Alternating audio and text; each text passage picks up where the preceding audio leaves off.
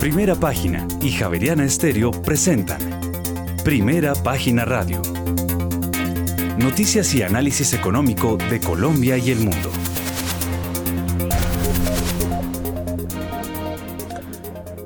Muy buenos días, son las 6 de la mañana y 3 minutos. Bienvenidos a una nueva emisión de Primera Página Radio. En este martes 4 de octubre del año 2022 tendremos todas las noticias y el análisis económico de Bogotá, Colombia y el mundo hasta pasada las 8 de la mañana. Bajo la dirección de Héctor Hernández y Héctor Mario Rodríguez, hoy presentamos. Para septiembre de este año, la media de los pronósticos de los analistas del mercado financiero sitúa la inflación mensual de alimentos en 1,45%. Así lo dio a conocer el más reciente sondeo de Primera página. Y el integrante de la Junta del Banco de la República, que votó por subir las tasas en 50 básicos, advirtió que el mayor riesgo actualmente es de, el de una desaceleración profunda de la actividad productiva. Así lo señalaron las más recientes minutas del emisor.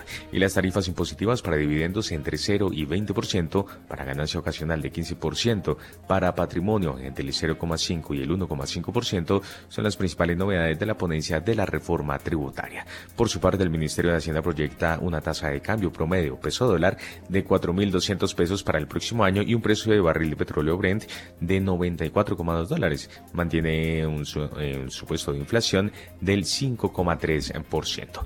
Y el gobierno colombiano radicó el presupuesto de regalías 2023-2024. El proyecto alcanza los 31,3 billones de pesos, un 80,9% más de lo aprobado inicialmente para 2021 y 2022. Y en agosto de este año las exportaciones colombianas crecieron 32,2% frente al mismo mes de 2021 a 4.582 millones de dólares. Y en otras noticias, Isagen firmó acuerdos con todas las empresas mayoristas que atienden el mercado regulado, esto para reducir el costo de las tarifas de energía. Tendremos estas y otras noticias hoy en primera página radio, 6 de la mañana y 4 minutos. Bienvenidos.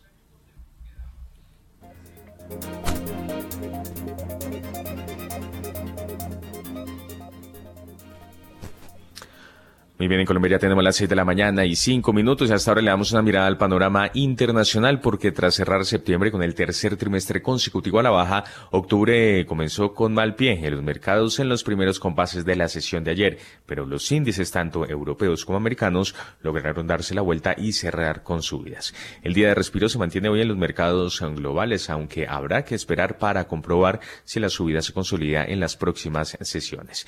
Detrás de este mayor apetito por el riesgo están de nuevo los comentarios sobre la posibilidad de que la Reserva Federal estadounidense levante el pie del acelerador en el proceso de subida de los tipos de interés, unos rumores que han vuelto tras conocerse este lunes el ISM manufacturero en el país que resultó más débil de lo esperado.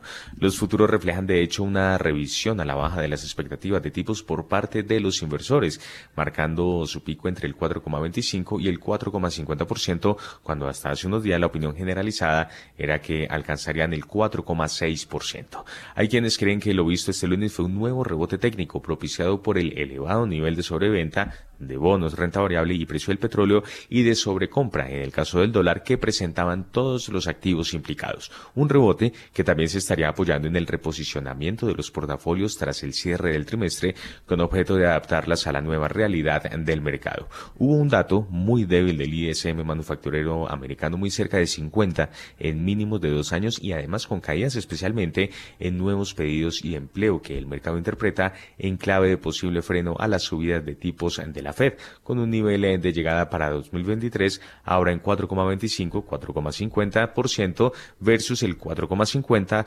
4,75%, 4,75% anterior y con algunas voces avisando que el final de la subida de tipos de Estados Unidos podría estar cerca. Mientras en el mercado de materias primas el precio del petróleo mantiene las subidas, los inversores siguen muy pendientes de la reunión de la OPEP más que tendrá lugar este miércoles con una posible reducción de la producción. Finalmente, el sector de las criptomonedas sigue intentando recuperar posiciones. El Bitcoin cotiza sobre los 19 mil dólares y el Ethereum ya rosa los 1.300 dólares. 6 de la mañana y 7 minutos. Hasta ahora saludamos y le damos la bienvenida a uno de nuestros analistas invitados, Daniel Escobar, que hasta ahora se suma a esta emisión. Daniel, dándole una, dándole una mirada a este panorama internacional revisando el tema, por supuesto, de los, del comportamiento de los bonos eh, a nivel mundial y, por supuesto, este inicio del último trimestre del año. Sus expectativas y cómo la ve. Buenos días, Juan Sebastián. Muy buenos días a la mesa de trabajo Primera Página, a los otros analistas invitados y, como siempre, especialmente a todos sus oyentes. Pues, Juan Sebastián, tú hiciste un muy buen resumen de cómo arrancó el último trimestre, con rebote y también diste la información de las razones por las cuales uno puede explicar ese rebote. Uno es del factor técnico, había sobreventa, normal. Luego el cierre del tercer trimestre consecutivo de pérdidas en el mercado accionario estadounidense que no se presentaba desde el 2008. Pues bueno, algunos pensarán que es un buen momento para hacer eh, apuestas. Parece algo razonable, como lo dijiste también, un rebote técnico, es decir, un rally dentro de un mercado bajista.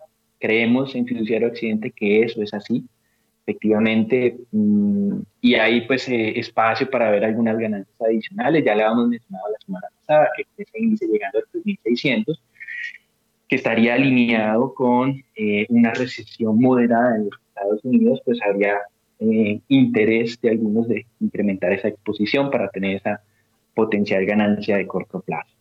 Y por otro lado, pues desde el lado fundamental, eh, comienza el mes de octubre, temporada de publicación de resultados en Estados Unidos. Todavía durante este tercer trimestre de año no se va a ver los efectos de la recesión. Y algunos pueden pensar que esta publicación de resultados puede que no sea tan negativa y pensar, tal vez, anticiparse a esa, a esa temporada y generar ese rally ayer que fue el 2.6% del Standard Poor's, extendiéndose hoy con futuros eh, hasta el momento que los vi, ganando cerca del 1% adicional.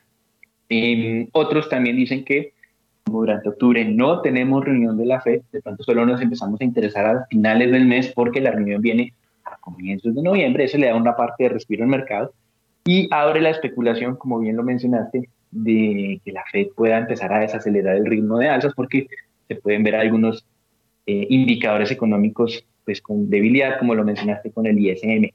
Realmente en esta especulación se nos olvida entonces que la Fed dijo que no me importa si el crecimiento cae, lo primero que tiene que caer es la inflación.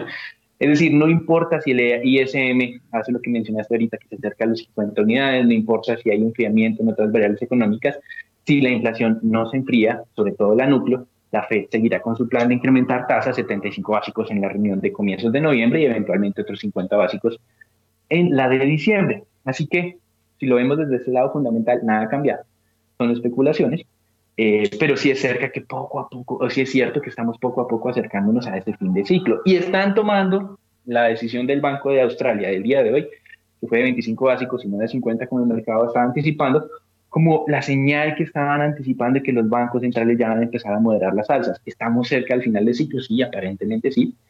Eh, y digamos que algunos dicen, esta es la señal que estamos esperando para ser agresivos. Y vámonos ahora entonces al Standard Poor's nuevamente. Juan Sebastián, recordemos que ese índice alcanzó un máximo cercano a los 4.800 puntos. En ese momento algunos decían que era una exuberancia de la recuperación en el periodo de pandemia. Hizo una corrección hasta los 4.300, 400. 4.300, 4.400, eso puede ser entendido como una corrección de esa exuberancia, de esa recuperación, pero lo que hemos tenido desde, desde esos 3.400, 4.400 hacia los 3.600, es ya como la anticipación de una desaceleración importante de la economía y eventualmente, como dijimos, una recesión moderada. Ahora, ¿qué está pasando ahora, Juan Sebastián? Es el rebote normal luego de esas fuertes caídas, porque ya el mercado viene anticipando un escenario recesivo desde hace varios meses. Eh, están buscando esas justificaciones para ese rebote entre las técnicas y las fundamentales. Puede ser interesante a largo plazo tener exposición a acciones, sí, claro, el máximo fue 4.800, estamos hablando de 6.600, tiene mucho sentido. Tic, tac. Don Daniel Escobar, muy bueno hace su explicación, pero muy larga. Muy, ahí lo estaba escuchando hablando del rebote y todo eso, ¿no? Estaba muy pendiente, sino que pues a mí me gusta que se luzca Juan Sebastián en la conducción de primera página radio. Muy buenos días a usted, a todos los oyentes a todo el equipo de producción.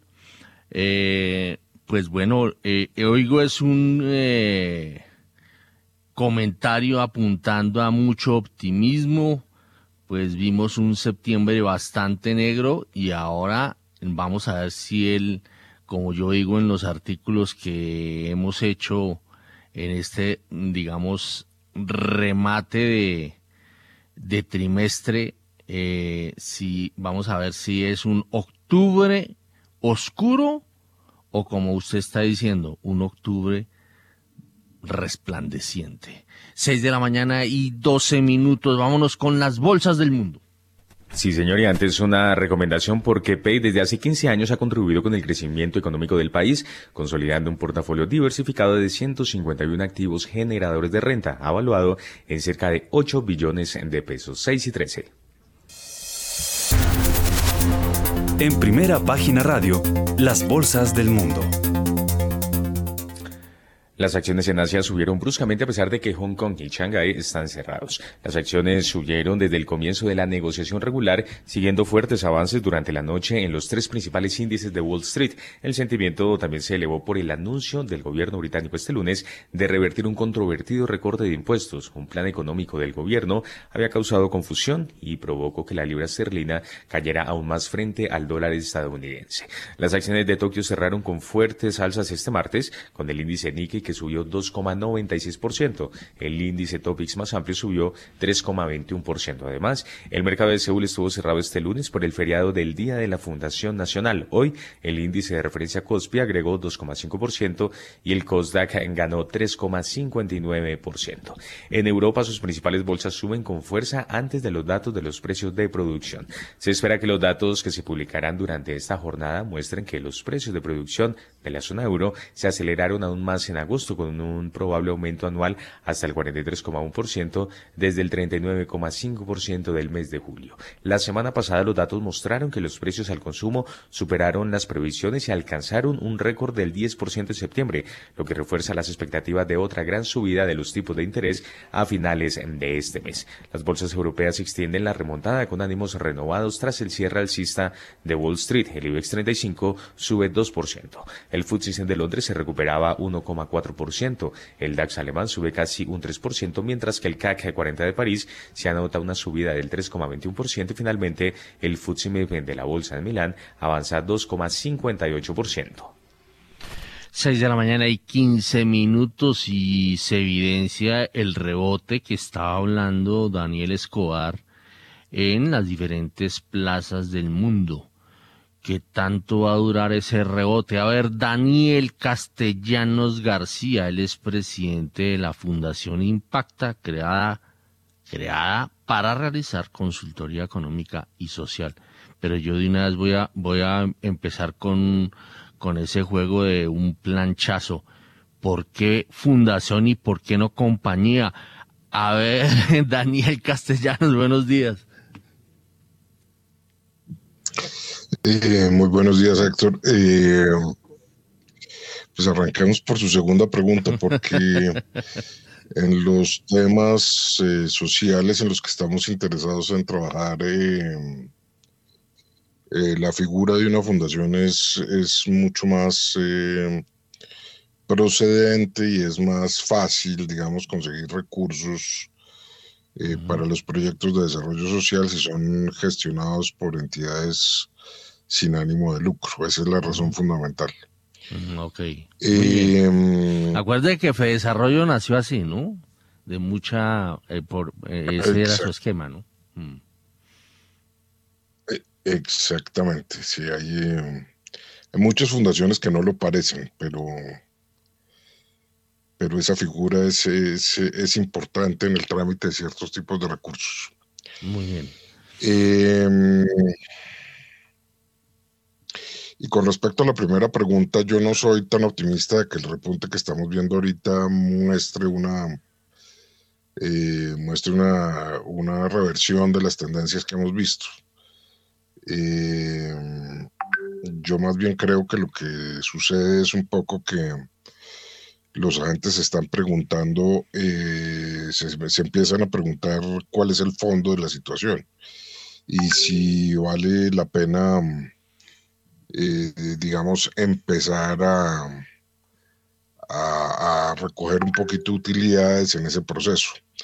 Yo, yo siento que todavía, eh, sin lugar a dudas, eh, no hay una absoluta claridad sobre en qué momento va a terminar el ciclo del sistema de tasas y tampoco hay claridad sobre el proceso recesivo, cuánto va a durar. Entonces, eh, pues es cierto que ya debemos estar llegando a, niveles máximos. En el caso colombiano, pues uno no esperaría que las tasas de interés o que el Banco de la República siguiera subiendo sus tasas de interés mucho más allá del 10% que ya tiene. Pero, mm, pero lo que está claro es que todo el proceso recesivo que vamos a ver en Colombia eh, está en el futuro, no, no, no, no, no no, no, no sería realista esperar que es que ya las economías van a empezar a recuperarse desde este momento. Claramente no es el caso de la economía colombiana. Claramente lo peor de la economía colombiana lo vamos a ver el próximo año. Eh, y, yo creo que lo mismo sucede con la economía del mundo.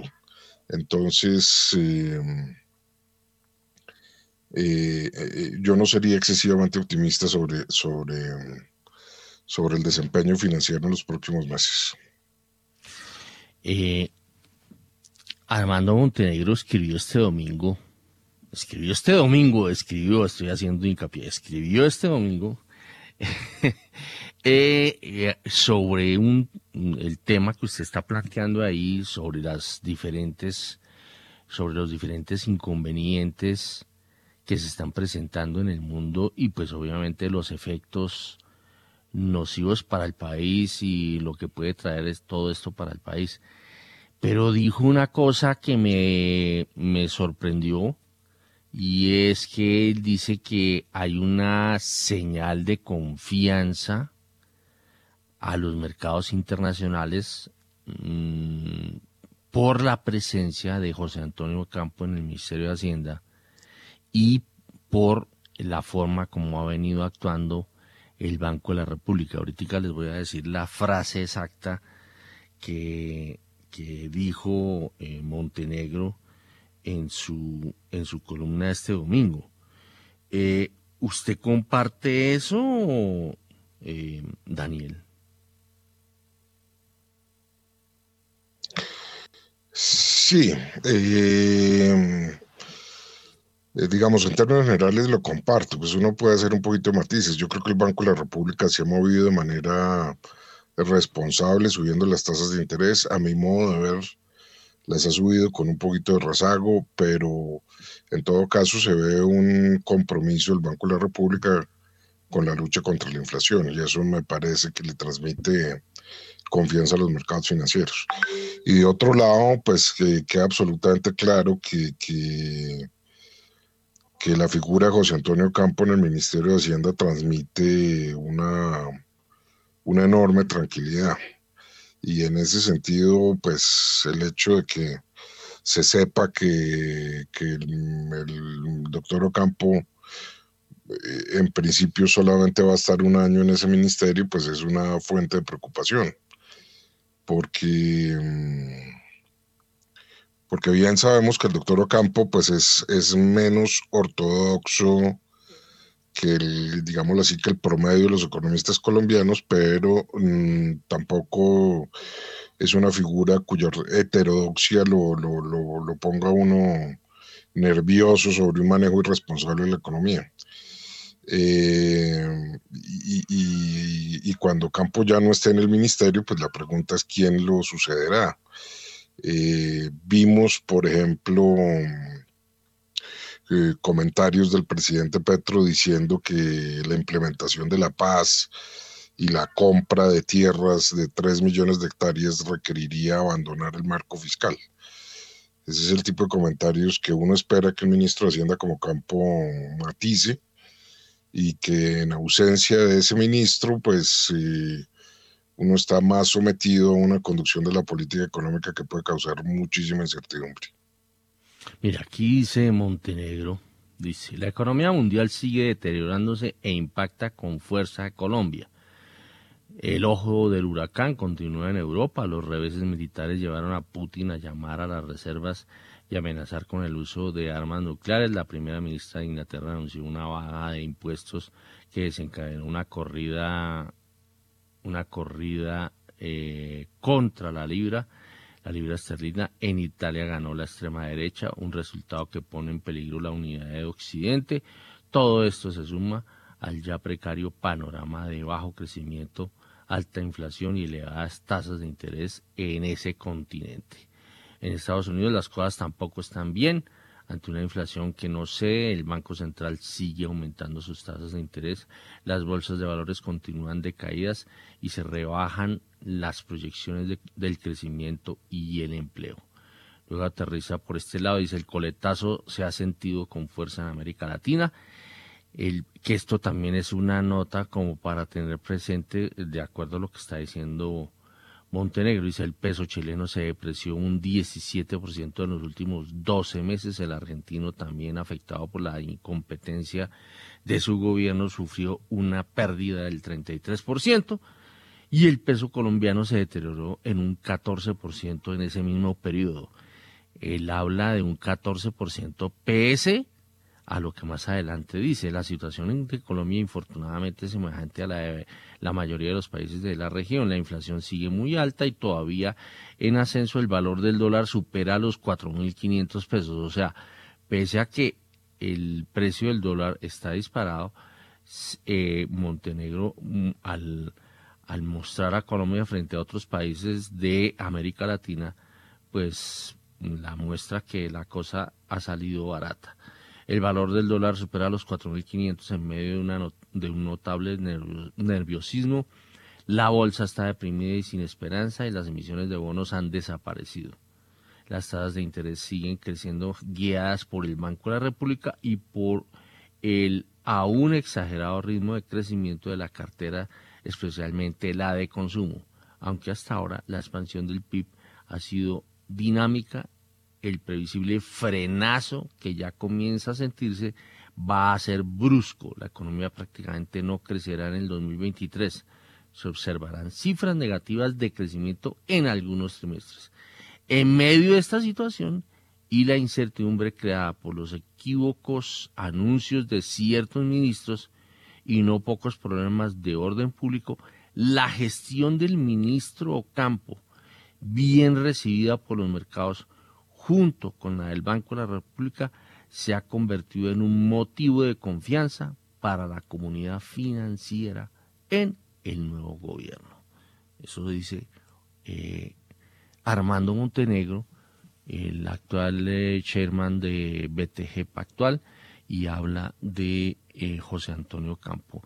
Obviamente muestra que la cosa no está tan hermosa como nos la está tratando de plantear al comienzo del programa Daniel Castellanos. Vámonos, Daniel Escobar, perdóneme. Daniel Castellanos fue, eh, por el contrario, hizo un llamado que apunta más a esto de Montenegro. 6 y 25, vámonos con las bolsas latinoamericanas. Las bolsas latinoamericanas en primera página radio. Luego de tres semanas consecutivas acumulando pérdida, los principales índices accionarios en Estados Unidos presentaron un rebote en las operaciones de esta primera jornada correspondiente al mes de octubre. El industrial Dow Jones subió 2,66% seguido del Standard Poor's 500 con 2,59% más y el tecnológico Nasdaq 100 presentó una ganancia del 2,27%. El índice Standard Poor's Merval de la Bolsa de Comercio de Buenos Aires cerró con una subida del 4,27%. El índice Ibovespa de la Bolsa de Valores de Sao Paulo avanzó 5,54%. El índice de precios y cotizaciones de la Bolsa Mexicana de Valores se recuperó 1,80%. Además, el índice MSCI Colcap de la Bolsa de Valores de Colombia subió 2,52%. El índice IPSA de la Bolsa de Santiago de Chile ganó 0,57% y finalmente el índice general de la Bolsa de Valores de Lima aumentó 2,15%. 6 de la mañana y 26 minutos. A ver, Daniel Escobar, eh, el vecindario que nos lo planteaba ya Montenegro, también muy afectado eh, por toda esta crisis que se está viviendo en el mundo. Pero bueno, vamos a ver si su línea sigue siendo parecida como nos la planteó al comienzo del programa. Daniel Escobar de Fidu Occidente. Héctor, bueno, eh, Simplemente para recordar cómo comenzamos el programa hablando de un rally dentro de un mercado bajista para estas siguientes jornadas. Em, y en medio de eso, pues totalmente de acuerdo con lo que acaba de manifestar Daniel Castellano, en términos económicos todavía no se ha notado las alzas de tasas de interés. Lo peor está por venir. Pero también el mercado, pues por lo menos en los Estados Unidos, ha venido anticipando como lo dijimos, una recesión. 25% de caída de las acciones desde el máximo hasta cerca de los mínimos que tuvimos el cierre del viernes pasado. Eh, y eso no implica que, estemos dando una visión rosa sobre el año 2023, porque como todos sabemos, el crecimiento en Colombia, y lo mencionó Daniel Castellano, no se lo ha encontrado a nadie más todavía, por lo menos de una forma eh, pues tan explícita, hablando de un riesgo de recesión. Yo creo que también él pensaba, creo, no sé, ahorita le preguntamos también, si eso se aplica para Colombia.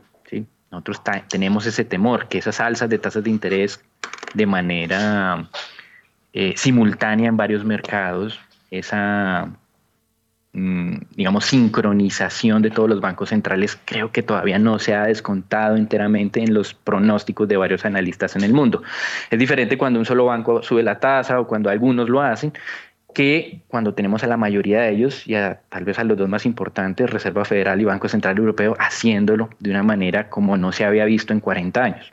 Entonces, desde ese punto de vista, de acuerdo, 2023 no es un año rosa, pero eso no implica que durante estas semanas no podamos tener ese rally dentro de ese mercado bajista, por como lo había mencionado Juan Sebastián, factores técnicos o interpretaciones de temas fundamentales con los cuales no estamos de acuerdo. Usted va a encontrar hoy el tema de la Reserva de Australia reduciendo la velocidad del incremento y algunos diciendo que la Fed también va a moderar esos incrementos de tasas de interés. Lo que hemos tenido hasta el momento, Héctor, para todos los mercados, incluyendo América Latina, es como ese eh, incomodidad de los inversionistas con las alzas de tasas de interés. Lo que vamos a tener más adelante es esa reacción de los mercados ante un debilitamiento económico. Es básicamente en medio de ese marco, pero eso no implica, como lo estaba diciendo inicialmente, que uno pueda descartar esos rallies alcistas dentro de mercados bajistas, Muy bien, 6 de la mañana y 29 minutos. Daniel Castellanos y el vecindario.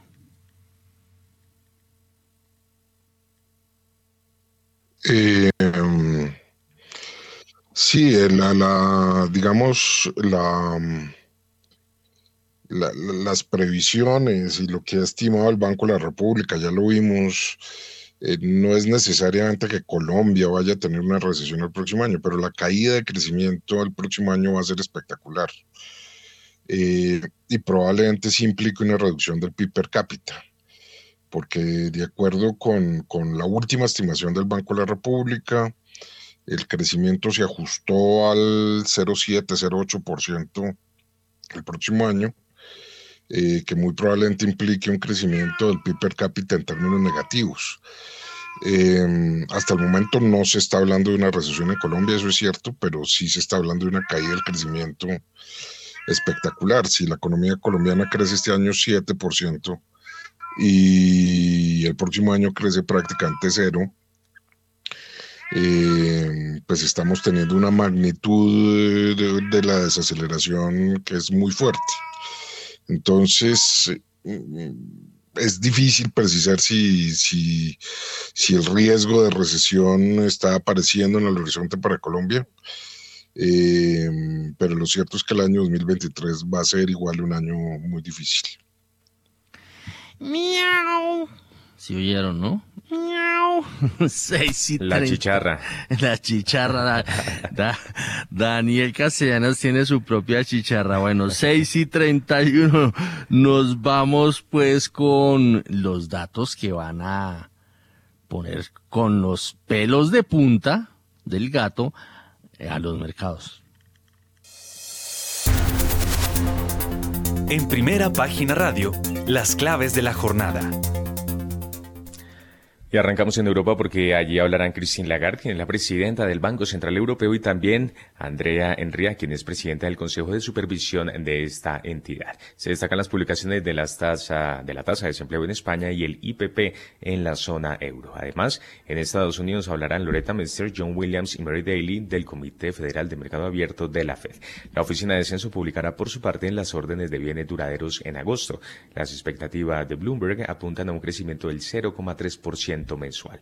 El Buró de Estadística Laborales dará a conocer su informe JOLTS al octavo mes de este año. Se estima que en agosto se abrieron 10,8 millones de nuevas plazas laborales y la, la empresa Motor Intelligence informará del comportamiento de las ventas de autos nuevos durante septiembre. Finalmente, en México, el INEGI publicará su sistema de indicadores cíclicos con datos a julio. También revelará las cifras adelantadas sobre ventas, producción y exportación de carros nuevos durante el mes de septiembre.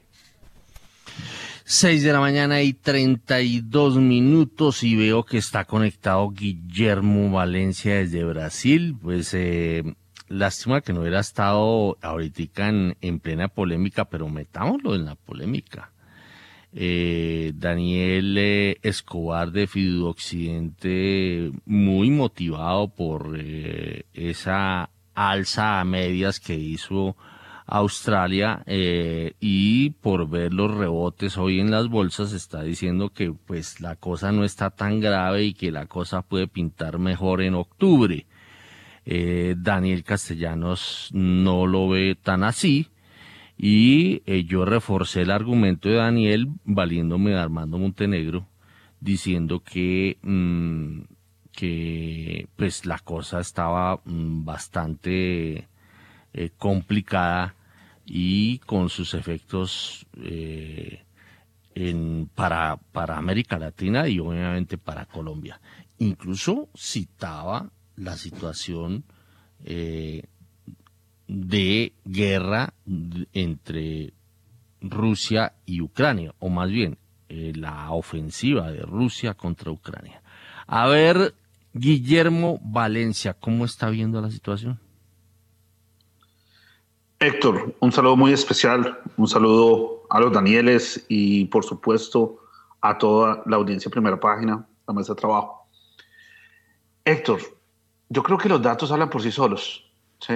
casi todos los assets, todos los assets están cayendo si lo miramos en el corrido del año. El petróleo cayendo menos 12%, el oro cayendo el 8%, el, Nasdaq alrededor de una caída del 30%, eh, los emerging markets también, si lo miramos en índice, una caída similar, pero lo que es más interesante es los tesoros de Estados Unidos, que es el activo libre de riesgo, que supuestamente el activo donde están los fondos conservadores del mundo, está cayendo lo mismo que los mercados emergentes, el 30%. Entonces, Ahí es donde nosotros vemos la señal. Definitivamente es una anomalía esa caída en los tesoros. Es una anomalía que solo ha pasado en 1920, en 1948 y en 1981. Una caída de ese tamaño está diciendo, oiga, la lógica con que funcionaba el sistema monetario internacional ya no va más. ¿sí?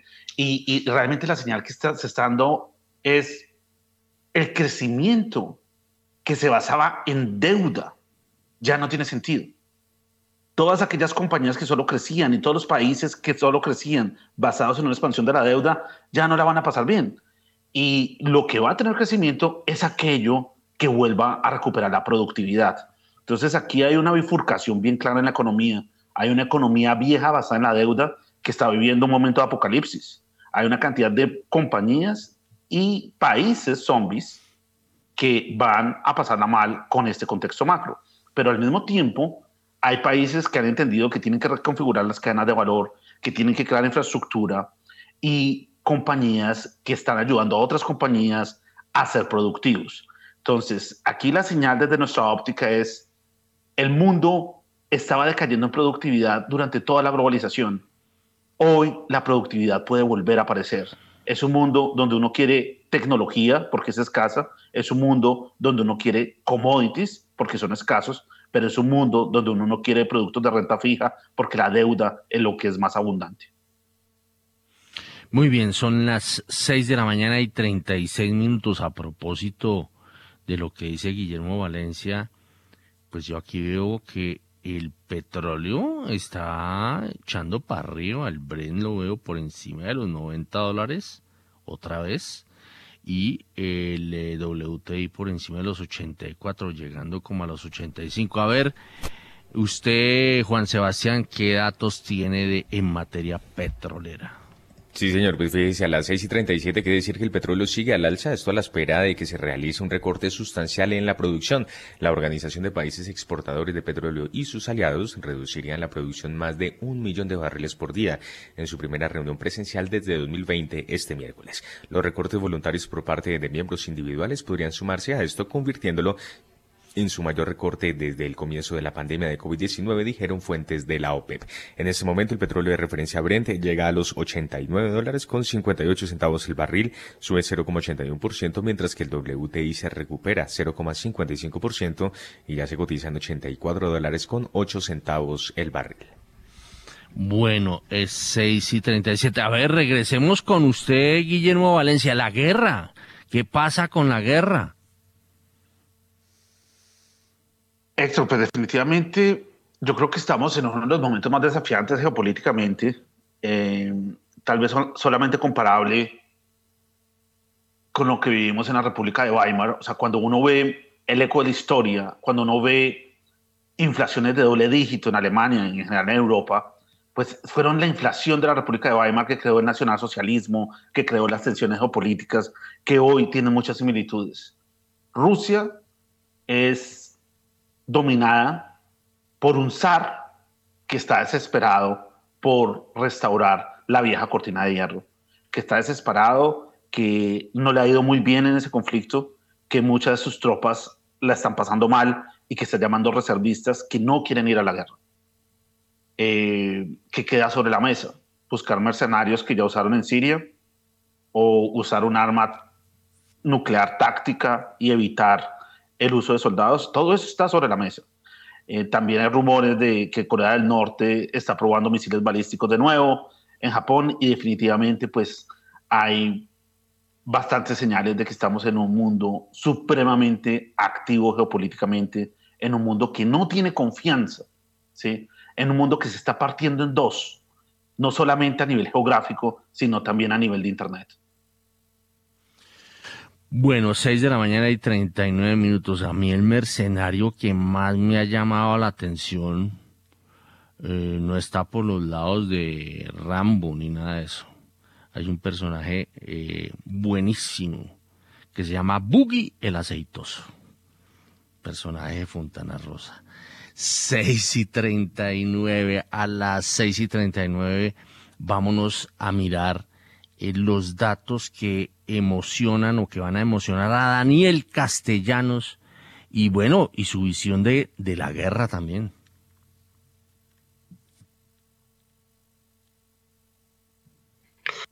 No, yo estoy de acuerdo, yo estoy de acuerdo con Guillermo en que el escenario internacional es muy complicado. Eh, el hecho de que Rusia esté perdiendo sus avances, de que haya hecho los referendos y anexado cuatro regiones del, del, este de Ucrania, eh, pues son solamente una provocación. Entonces eh, es muy probable que la guerra no haga sino escalar y el escalamiento de la guerra pues ya sabemos a lo que puede conducir.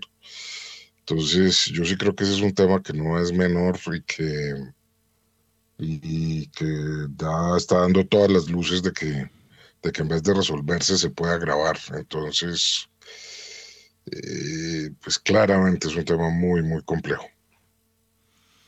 Muy bien, son las 6 de la mañana y 40 minutos. Bueno, pero no me dijo qué lo pone, eh, eh, qué lo emociona para hoy o qué lo decepciona. Em, bueno, pues digamos que me, me, me, emociona un poquito el hecho de, de, esos rallies que han anunciado, que han mencionado, de los cuales ha elaborado Daniel Escobar, y pues en el sentido de que de pronto los mercados están empezando a ver una que se está llegando al fin del periodo de alza de tasas, que eso sería, eso en última sería una, una, una buena noticia para las economías pero pues como le digo, me, decepciona que no crea que eso sea una cuestión sostenible en el mediano plazo cuando se empiecen a ver los efectos reales de tener esas altas tasas.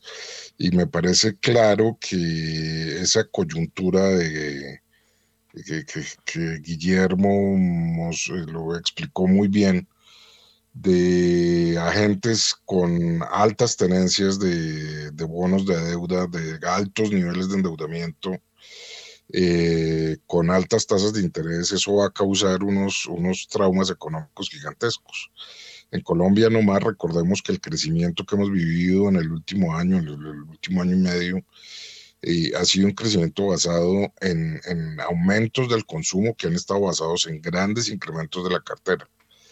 Eh, cuando suban las tasas de interés, eso va a tener un impacto sobre el ingreso disponible en los hogares muy grave, que va a ser similar en, en muchas economías en el sentido de que hay agentes que son tenedores de bonos y, y que los niveles de endeudamiento, los que se incurrió para salir de la pandemia, son probablemente los más altos de la historia. Entonces, eh, la, la, distorsia de esa situación de altos endeudamientos con, con altas tasas de interés eh, puede ser muy dura para muchos agentes. Bueno, son las eh, 6 de la mañana y 43 minutos. Eso de la, lo de las tasas, pues vale la pena tener presente que hasta hace poquito, hasta hace unos ocho meses, uno podía encontrar tasas por debajo del 1% mensual es decir, por allá en 0.80-85% eh, en Colombia estamos hablando. Bueno, y ahora hmm, la cosa está complicada. Por encima del 2,5% mensual o del 2% mensual. Bueno, entonces, pero hablaron de guerra. Entonces, ¿qué tiene de guerra usted, Juan Sebastián? Es que fíjese, Héctor, que como lo estaba mencionando hace unos segundos, Guillermo Valencia, Corea del Norte, lanzó un misil que sobrevoló Japón, cuyo gobierno pide a sus habitantes buscar refugio. Japón instó a los residentes a refugiarse la madrugada de este martes después de que Corea del Norte disparara al menos un misil balístico sobre el norte del país en una escalada de las pruebas de misiles de Pyongyang que provocó una reacción inmediata de Tokio. El Estado Mayor Conjunto de Corea del Sur confirmó que el misil pasó hacia el este sobre Japón después de ser lanzado desde el área de Mupyong eh, de Corea del Norte en la provincia de Yagang alrededor de las 7 y 23 de la mañana hora local. Hay que decir que es el primer misil balístico lanzado sobre Japón desde 2017 y aumenta la cuenta para este año, el año más eh, prolífico para las pruebas de misiles balísticos desde Kim Jong-un asumió el poder en Corea del Norte en el 2012, según el Ministerio de Unificación y al monitoreo de, de, esta, de esta entidad. 6 y 44. A ver, metámonos con misiles eh, Daniel Escobar de Fidu Occidente. No, pues Héctor, de misiles no sé mucho, la verdad. Ah, así que más allá de hablar de temores y de conflictos y de que no sabemos cuándo va a acabar este tema entre Rusia y Ucrania, ya de eso no podemos dar ninguna opinión informada ni, ni responsable. Bueno, eh, entonces se la cambio. Eh, le cambio su opinión sobre esto que estaba comentando Juan Sebastián por lo que usted espera para hoy. Bueno, Héctor, me parece interesante que en medio de esta especulación de que Australia no subió 50 sino 25 básicos, vamos a tener a tres miembros de la FED nuevamente que nos van a repetir que no importa que haya desaceleración económica como vimos ayer en el ISM, el objetivo número uno de la Fed seguirá siendo la inflación. Al mercado en las últimas eh, semana y media más o menos se le ha olvidado esa advertencia que lanzó la Reserva Federal, las tasas han venido descendiendo, los tesoros a 10 años están al 3.60, incluso hoy están por debajo de ese nivel, 3.59, y la, y la tasa implícita de la Fed está volviendo a descender al nivel donde estaba antes de que se reunieran en el miércoles de hace una semana y media la tasa implícita para cierre de 2023, que era más o menos el 4.2. Entonces creo que ahí hay un poquito de dolor más adelante para, ajustar, pero por ahora de corto plazo sigo alineado con esa idea que puede haber ese rally de corto plazo en el mercado. Mm. Bueno, son las 6 de la mañana y 46 minutos. Eh, empiezan pues las expectativas del tema inflacionario eh, por estos lares. Eh, porque y, ahorita después de las 7 estaremos profundizando sobre el tema Eh, bueno, hay que decir que primera página eh, hará su pronóstico de inflación de alimentos o lo divulgará hacia las nueve y media de la mañana y su pronóstico de inflación total lo estará divulgando hacia las diez y media de la mañana. La cosa, la cosa teniendo en cuenta el comportamiento inflacionario del mundo, eh, miremoslo a ver cómo, cuáles son las cuentas que tiene Guillermo Valencia. La inflación en el mundo. Héctor, yo, creo que ahí hay un, como un análisis bien interesante es cuando uno mira el impacto que ha tenido la base monetaria, o sea, cuando uno mira la variación de la base monetaria en Estados Unidos año a año, pues ya ha hecho una corrección gigantesca. Cuando uno mira el precio de los containers, cuando uno mira la caída en varios commodities, definitivamente eh, desde nuestra óptica en Estados Unidos la inflación se está sobreestimando. Nosotros pensamos que viene una corrección muy fuerte en Estados Unidos. Ahora, también viene un desacople entre la inflación de Estados Unidos y la inflación en Europa. En, la inflación en Europa sí vemos cosas permanentes inflacionarias, porque es que Europa no ha resuelto su problema energético. Y mientras esté ese problema energético, va a tener una presión inflacionaria estructural. Entonces, ese mismo problema también puede pasar a emergentes porque es que el dólar fuerte no son buenas noticias desde el punto de vista inflacionario para Latinoamérica ni para muchos emergentes, porque eso obliga a que haya una moneda débil y esa moneda débil pues tiene una transmisión en términos inflacionarios. Entonces, desde nuestra óptica, el, el, tema inflacionario está muy conectado también con qué pase con el dólar fuerte. Entonces, no es lo mismo la inflación en Estados Unidos porque está teniendo un dólar fuerte a la inflación como va a ser en el resto del mundo. Como dice esa frase famosa, el dólar es la moneda de los estadounidenses, pero el problema del resto del mundo. Entonces, ese problema yo creo que va a ser más complicado y va a llegar a un punto en que va a ser que se tenga que crear un acuerdo, porque el nivel de volatilidad, el nivel de problemas, potenciales defaults que puede provocar un dólar fuerte, va a crear mucha tensión, no solo en países emergentes, sino en países desarrollados como ya está pasando en Inglaterra, como ya está pasando en Europa, como está pasando en Japón, como está pasando en Corea del Sur. 6 de la mañana y 49 minutos. La inflación en el mundo. A ver, eh, Daniel Castellanos.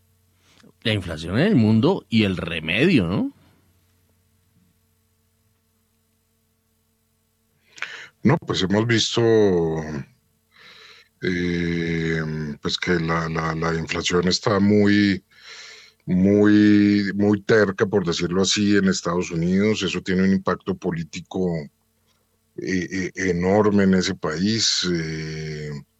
buena parte de la, de la baja favorabilidad que tiene el gobierno de Biden tiene que ver con el hecho de que los bolsillos de los estadounidenses están siendo golpeados por, por, una alta inflación en Colombia pareciera que una inflación del 10% tiene menores efectos eh, políticos de lo, que, de lo que tiene en Estados Unidos. En Inglaterra hemos visto también un, un desbordamiento del nivel de precios. Lo mismo está sucediendo en, pues en términos generales en todos los, en todos los países desarrollados. Entonces está claro que, que a mi modo de ver lo que estamos viviendo fue, es el resultado de, de unas políticas que se tomaron durante dos años, durante el periodo de la pandemia, para, eh, para sacar a las economías de la recesión causada por la pandemia con una inyección masiva de liquidez eh, que ahorita el mundo tiene que, eh, tiene que reversar y ese proceso pues eh, va a ser doloroso, va a ser doloroso y yo creo que en este momento lo que estamos viendo es una sincronización del ciclo económico mundial del cual Colombia no es ajena. Entonces, en la medida en que enfrentamos una coyuntura mundial muy deteriorada, Colombia está siendo parte de ese proceso, a diferencia de lo que sucedió en ciclos anteriores, en particular en la recesión del año 2008 cuando la economía mundial sufrió, pero la economía colombiana estuvo bastante aislada de ese ciclo. En este ciclo, eh, parece que Colombia va a estar muy, muy integrada a este ciclo y, y, lo más grave, pues lo vamos a ver, lo más grave de ese ciclo lo vamos a ver probablemente en el año 2023. Muy bien, son las 6 eh, de la mañana y 52 minutos. Em, a ver, eh, Daniel Escobar, la inflación en el mundo. Bueno, Héctor, me llama la atención un mensaje que envía Guillermo. Estoy de acuerdo, va a haber un proceso de, ajuste en Estados Unidos más rápido que en el resto del mundo, ese desacoplamiento que le habla ahí en la parte de inflación. Y en las economías que tenemos indexaciones tan tradicionales, tan enraizadas, pues eso nos va a costar más. Creo que ese es parte también de esa explicación de ese desacoplamiento, mientras Estados Unidos puede estar presentando el próximo año algo ya de moderación de inflación un poquito más consistente, en el caso colombiano va a ser más difícil. Más aún si usted le suma la pregunta que no quiso responder ningún miembro de la Junta del Banco de la República, bueno, ni el gerente ni el ministro de Hacienda en la rueda de prensa el jueves pasado. ¿Qué pasa con el salario mínimo? Creo que eso es un elemento importante que hay que tener aquí en el radar como factor de riesgo en el caso colombiano. Bueno, muy bien, son las 6 de la mañana y 53 minutos. Eh, ¿Qué irá a pasar con el Credit Suisse? A ver, eh, Guillermo Valencia, ¿usted qué piensa? ¿Qué le va a pasar al, al Credit Suisse? ¿Será que supera la crisis? Héctor, eso que usted habla viene pasando desde el 2008. Y ese es el problema estructural de la economía que solo funcionaba con deuda y expansión monetaria, que existían unos zombies que debieron haberse depurado hace tiempo y sigue y sigue esa misma historia, ya sea con el problema europeo, ya sea con la crisis de los cocos hace mucho tiempo y ahorita pues Credit Suisse y otros bancos europeos están bajo la misma tensión, pero no es solo el sistema financiero el eh, bancario, también es el mundo de real estate, es el mundo inmobiliario, los desarrolladores inmobiliarios como Simon Property Group y muchos otros desarrolladores inmobiliarios que están altamente endeudados y no tienen un modelo de negocio sostenible también la están pasando difícil. Y es eso lo que estamos viviendo. Este instante es un instante de purga, donde muchos de esos zombies se van a quebrar, pero hay unas compañías que están supremamente bien posicionadas para este contexto. Desde nuestra óptica, este es uno de los mejores contextos macros para invertir. El problema es que diversificar no es suficiente. Toca saber seleccionar muy bien qué es eso que puede potenciar la productividad en el mundo y tener apuestas estructurales en eso. ¿Va a tener volatilidad? Sí, la volatilidad no se puede esconder. La volatilidad está ahí. Si el activo libre de riesgo está cayendo el 40%, quiere decir que todo, todo activo tiene volatilidad. Oiga, pero no será eh, um, si que yo lo estoy leyendo mal o que le estoy escuchando mal. Eh, ¿Usted califica o considera al Credit Suisse un zombie? Sí, lo considero como muchos bancos que siguen siendo zombies desde el 2008, porque les hicieron un bailout, pero no reformaron lo que tenían que reformar.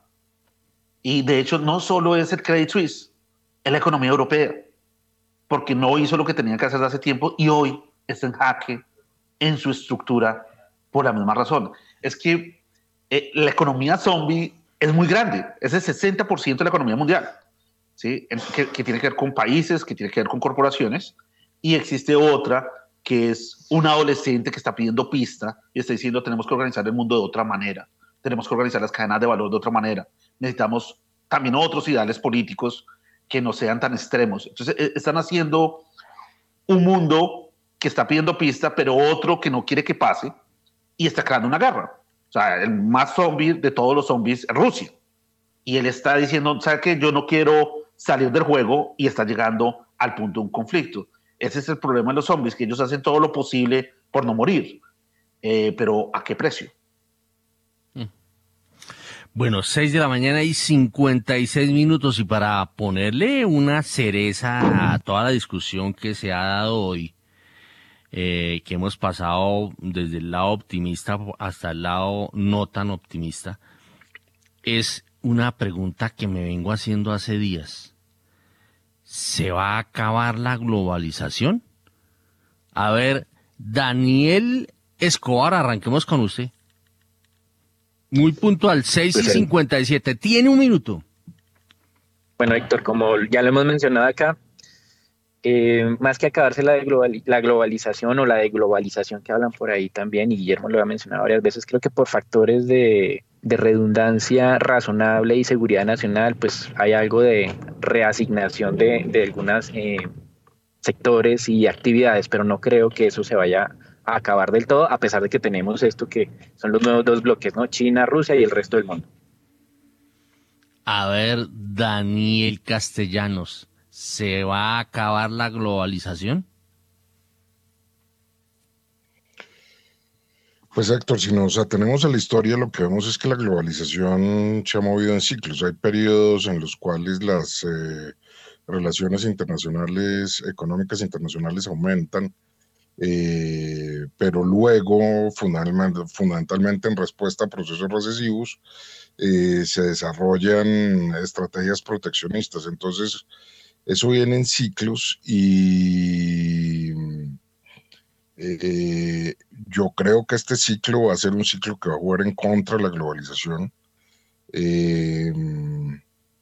pero pues llegar al extremo de decir que se va a acabar es, es me parece que no, no corresponde a lo que ha mostrado la historia, que es que la globalización tiene grandes periodos de auge, luego se restringe un poco y luego vuelve nuevamente a, surgir. En este momento claramente están empezando temas de ciclo económico, están empezando temas de, de autonomía alimentaria y energética para los países. Eh, entonces, pues sin lugar a dudas, no es un periodo favorable para la globalización pero que, se vaya a acabar, eh, lo veo difícil. Guillermo Valencia desde Brasil.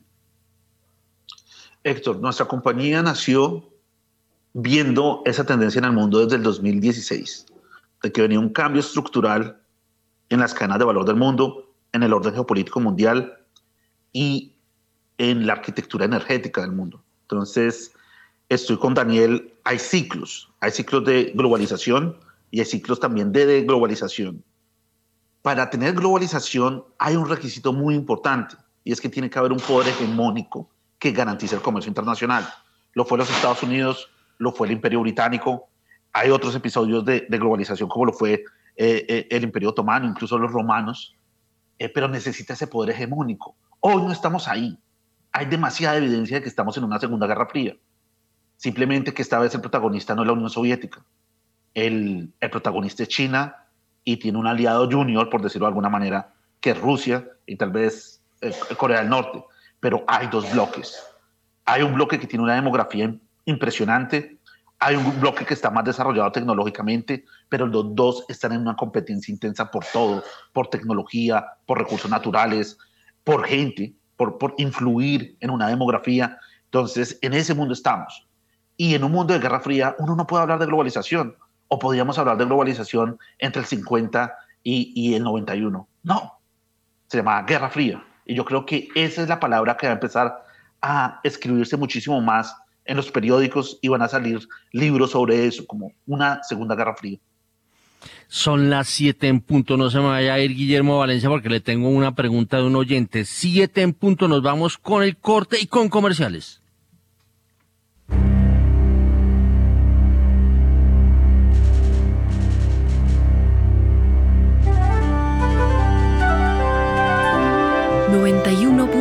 91.9 Javeriana Estéreo, Bogotá.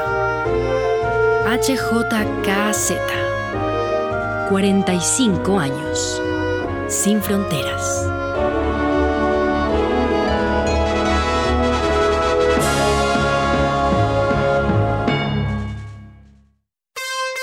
Movistar, el internet más rápido de Colombia. Actívate desde 300 megas simétricas por 72,990 pesos mes en planes Movistar Total. Incluye canales nacionales a través de Movistar TV App. Compra ya en movistar.co o marca numeral 709. Nadie te da más. Aplican términos y condiciones. En Acciones y Valores, nuestra prioridad es construir la mejor versión de su futuro financiero. Por ello, creamos soluciones para cada uno de sus objetivos Descubra nuevas formas de ahorrar y simplifique todo desde el celular a través de inversiones digitales desde un peso. Genere rentabilidad y a la vez impacto positivo en el mundo con inversiones responsables. Construya su plan de inversión personalizado con asesoría exclusiva y especializada. Optimice el manejo de recursos de su empresa por medio de soluciones de tesorería. Realice envíos y pagos internacionales seguros de la mano de nuestro aliado Western Union. Es momento de crear metas juntos. Conozca la mejor forma de hacerlo. Contáctenos en www.axivalores.com o al WhatsApp 323-236-5222, vigilado y regulado por la Superintendencia Financiera de Colombia.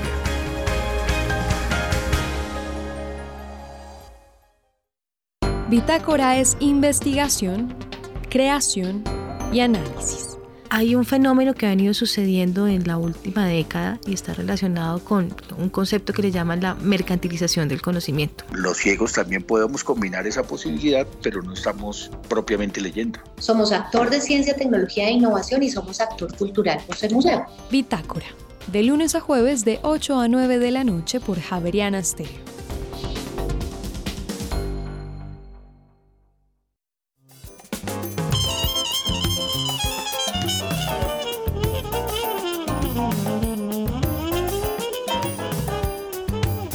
Ha llevado toda una vida saber que no debo tocar. Dizzy Gillespie.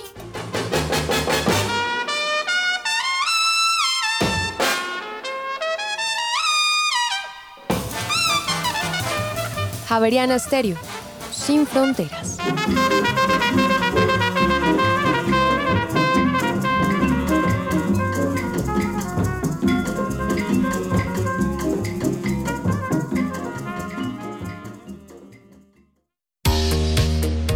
Los invito a que me escuchen todos los martes, de 7 a 8 de la noche, en vivo con Daniel Rincón, a través de los 91.9 NFM de Javerian Estéreo.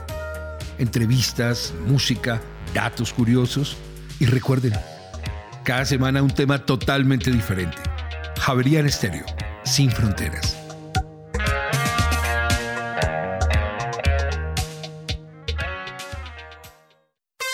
Fibra Movistar, el internet más rápido de Colombia. Actívate desde 300 megasimétricas por 72,990 pesos mes en planes Movistar Total. Incluye canales nacionales a través de Movistar TV App. Compra ya en movistar.co o marca numeral 709. Nadie te da más. Aplican términos y condiciones. En Acciones y Valores, nuestra prioridad es construir la mejor versión de su futuro financiero. Por ello, creamos soluciones para cada uno de sus objetivos. Descubra nuevas formas de ahorrar y simplifique todo desde el celular a través de inversiones digitales desde un peso. Genere rentabilidad y a la vez impacto positivo en el mundo con inversiones responsables. Construya su plan de inversión personalizado con asesoría exclusiva y especializada Optimice el manejo de recursos de su empresa por medio de soluciones de tesorería. Realice envíos y pagos internacionales seguros de la mano de nuestro aliado Western Union. Es momento de crear metas juntos. Conozca la mejor forma de hacerlo. Contáctenos en www.axivalores.com o al WhatsApp 323-236-5222, vigilado y regulado por la Superintendencia Financiera de Colombia.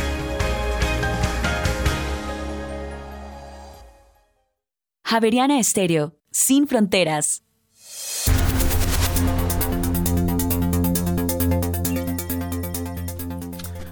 En Colombia son las 7 de la mañana y 6 minutos. Continuamos en primera página radio y para Bogotá y la Sabana se prevé cielo parcialmente nublado y algunas lluvias sectorizadas a ligeras en horas de la tarde y también en la noche una temperatura máxima cercana a los 19 grados centígrados.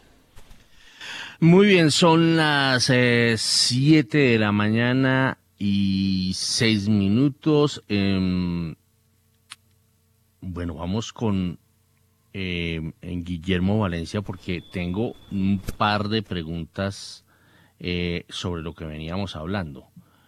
Una eh, nace de un oyente que dice, 60% de la economía es zombie. Venga, esas declaraciones son duras. Acabo de hacer un Google, Search y no veo algún estudio o artículo que cuantifique la economía zombie.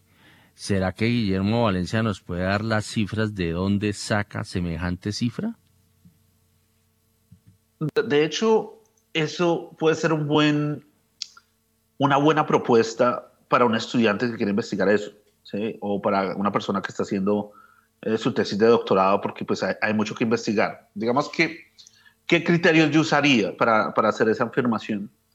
Eh, uno, ¿qué grupo de compañías solo están teniendo ah, para pagar su nómina, para pagar la deuda, que tienen los intereses de la deuda, y cómo sería ese número de compañías con un escenario de endeudamiento un poco más grande.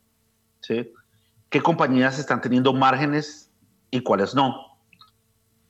¿Qué compañías también cuantitativamente uno puede filtrar por clusters tienen un comportamiento en el precio sin tendencia por más de 10 años?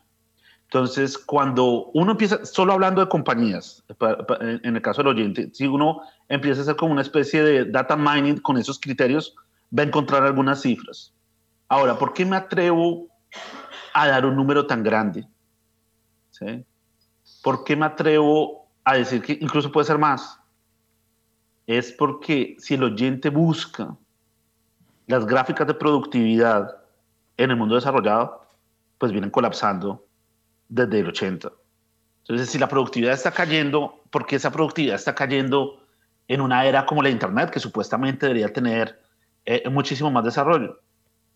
Porque en el mundo de las cosas, en el mundo de los átomos, en el mundo de la energía, no tenemos innovación tecnológica.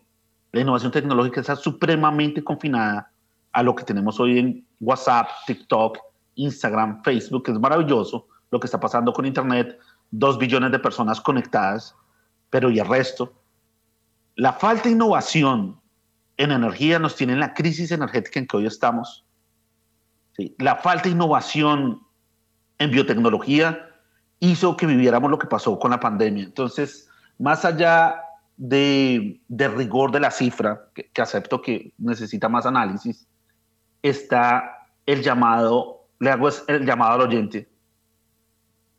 Siéntese en su casa, quite de su casa todas las pantallas, quite el televisor, quite el LCD que pueda haber en su nevera, quite todos los celulares, quite todo el iPad. ¿Y en qué año está? Y con certeza está en 1970 o en 1980.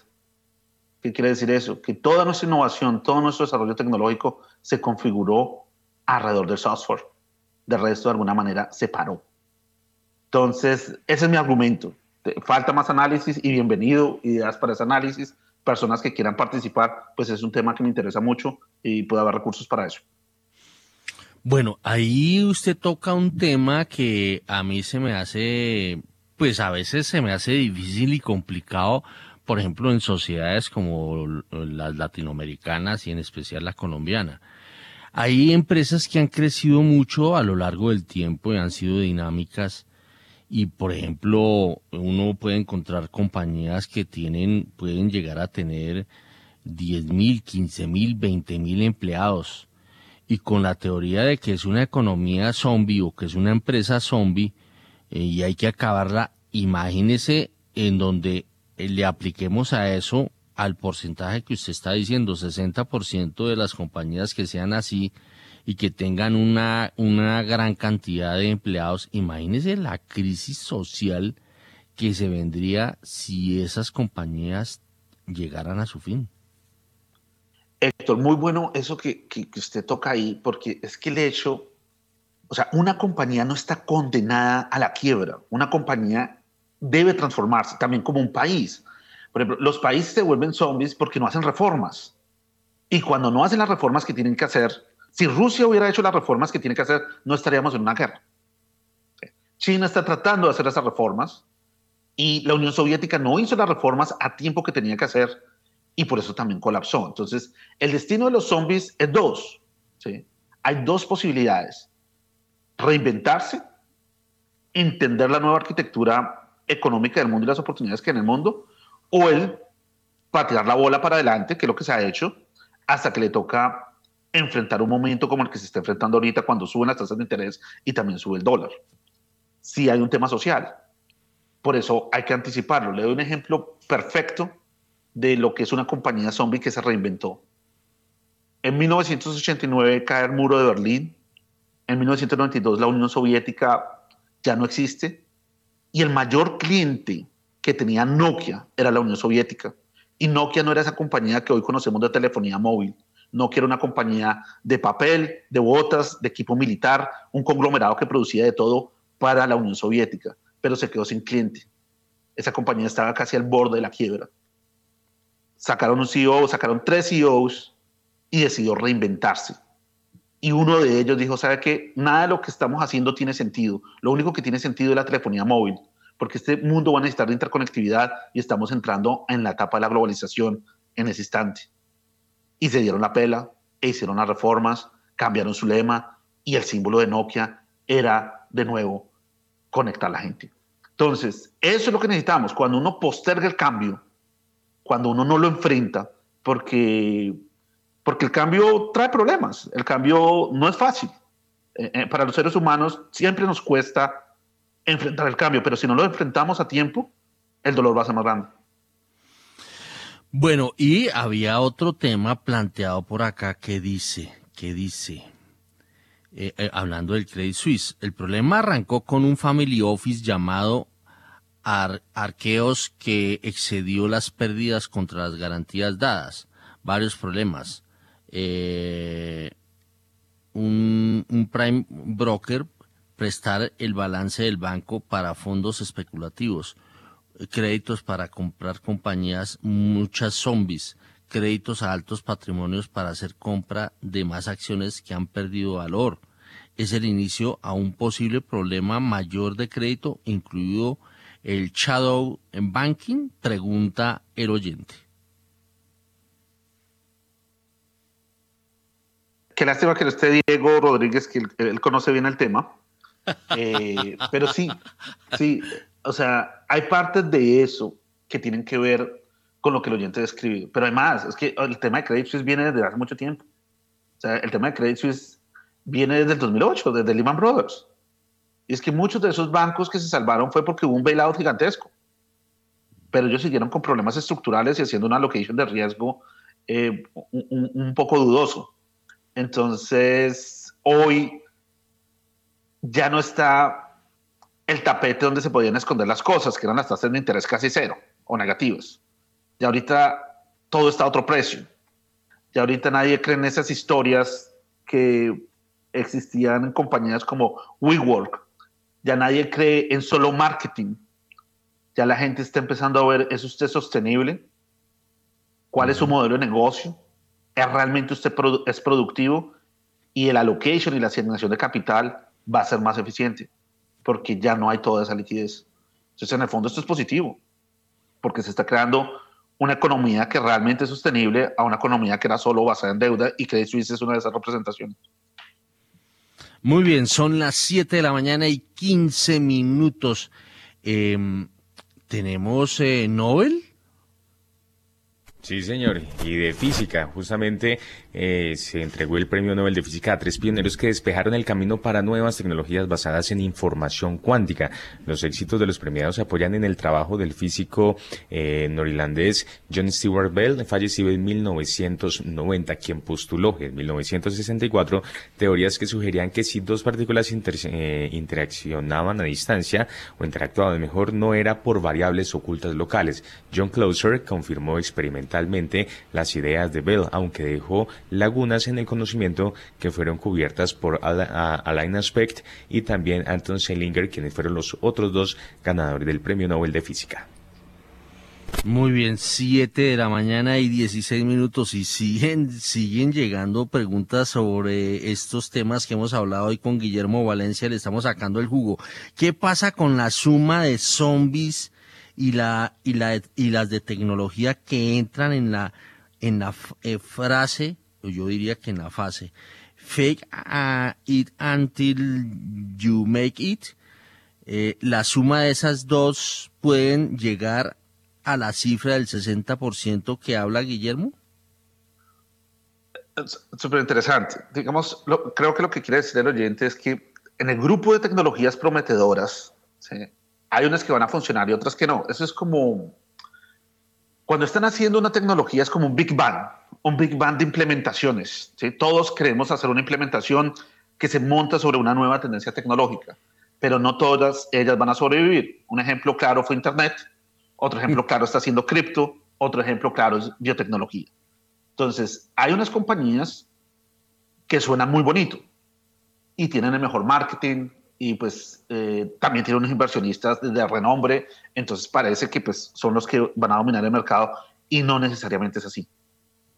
Entonces, en estos momentos de purga es donde realmente sale la habilidad de esos CEOs, donde sale el verdadero caso de uso de ese tipo de tecnologías. Y ahí se vive una purga. O sea, la mayoría de las compañías de Internet desaparecieron. O sea, todos escuchamos y somos felices con la historia de Amazon, pero Amazon es la excepción, no la regla.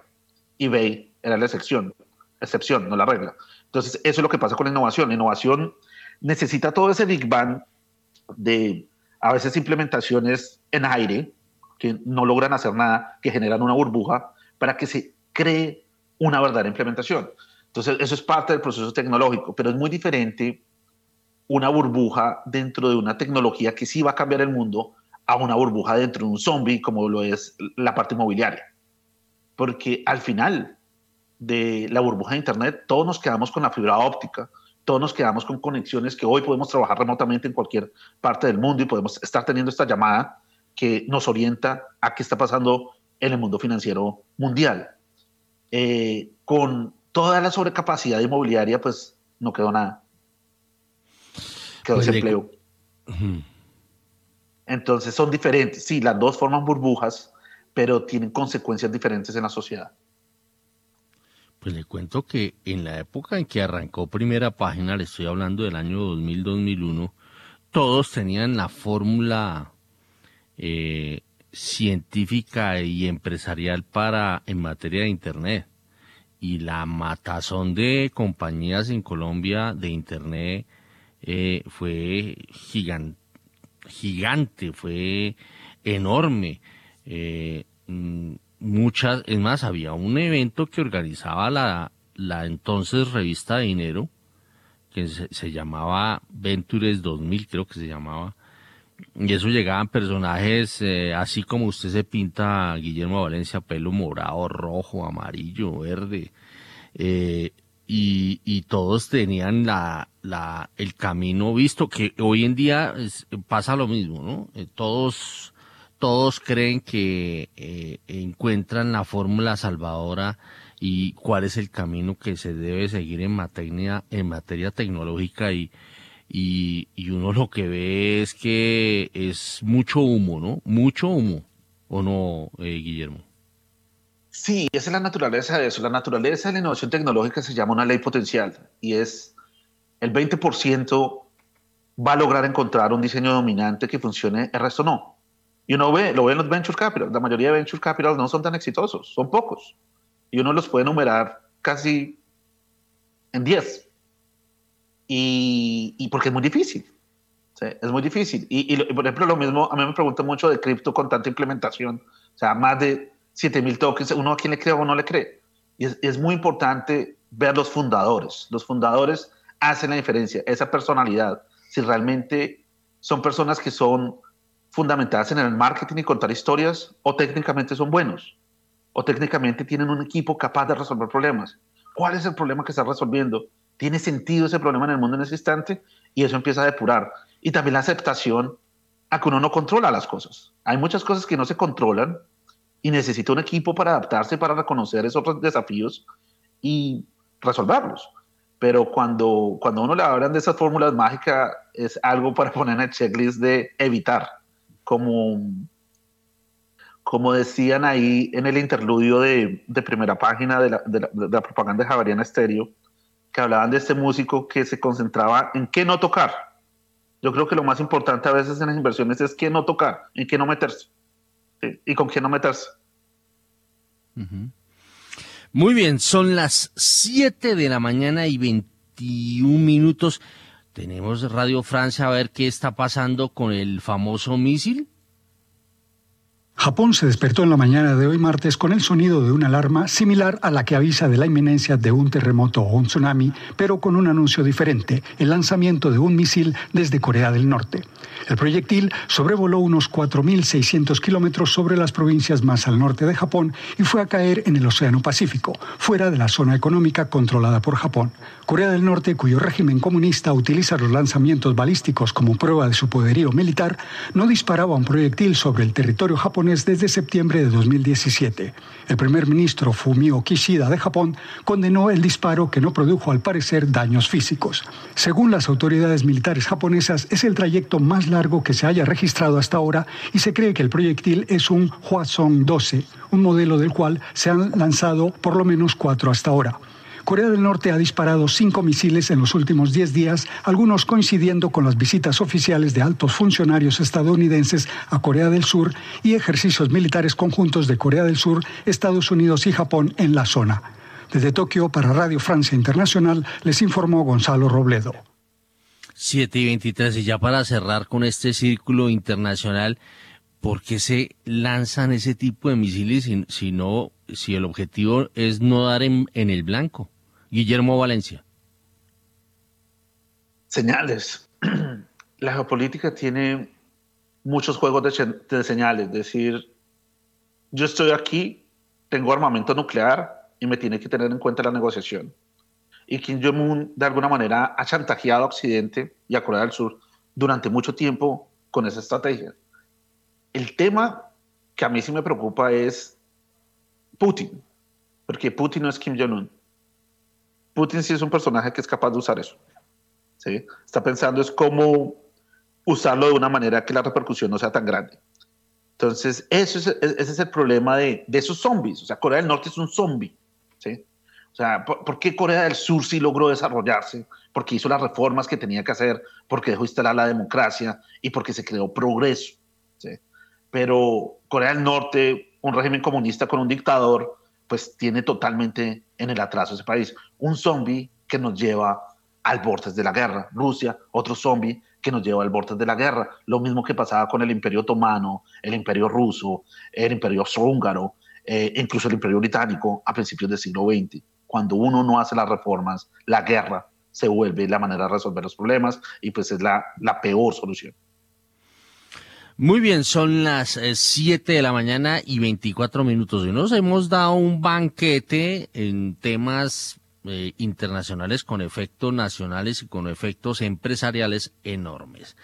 A las 7 y 24 nos vamos a ir no con los tres pegaditos, sino separaditos. Vámonos con las monedas.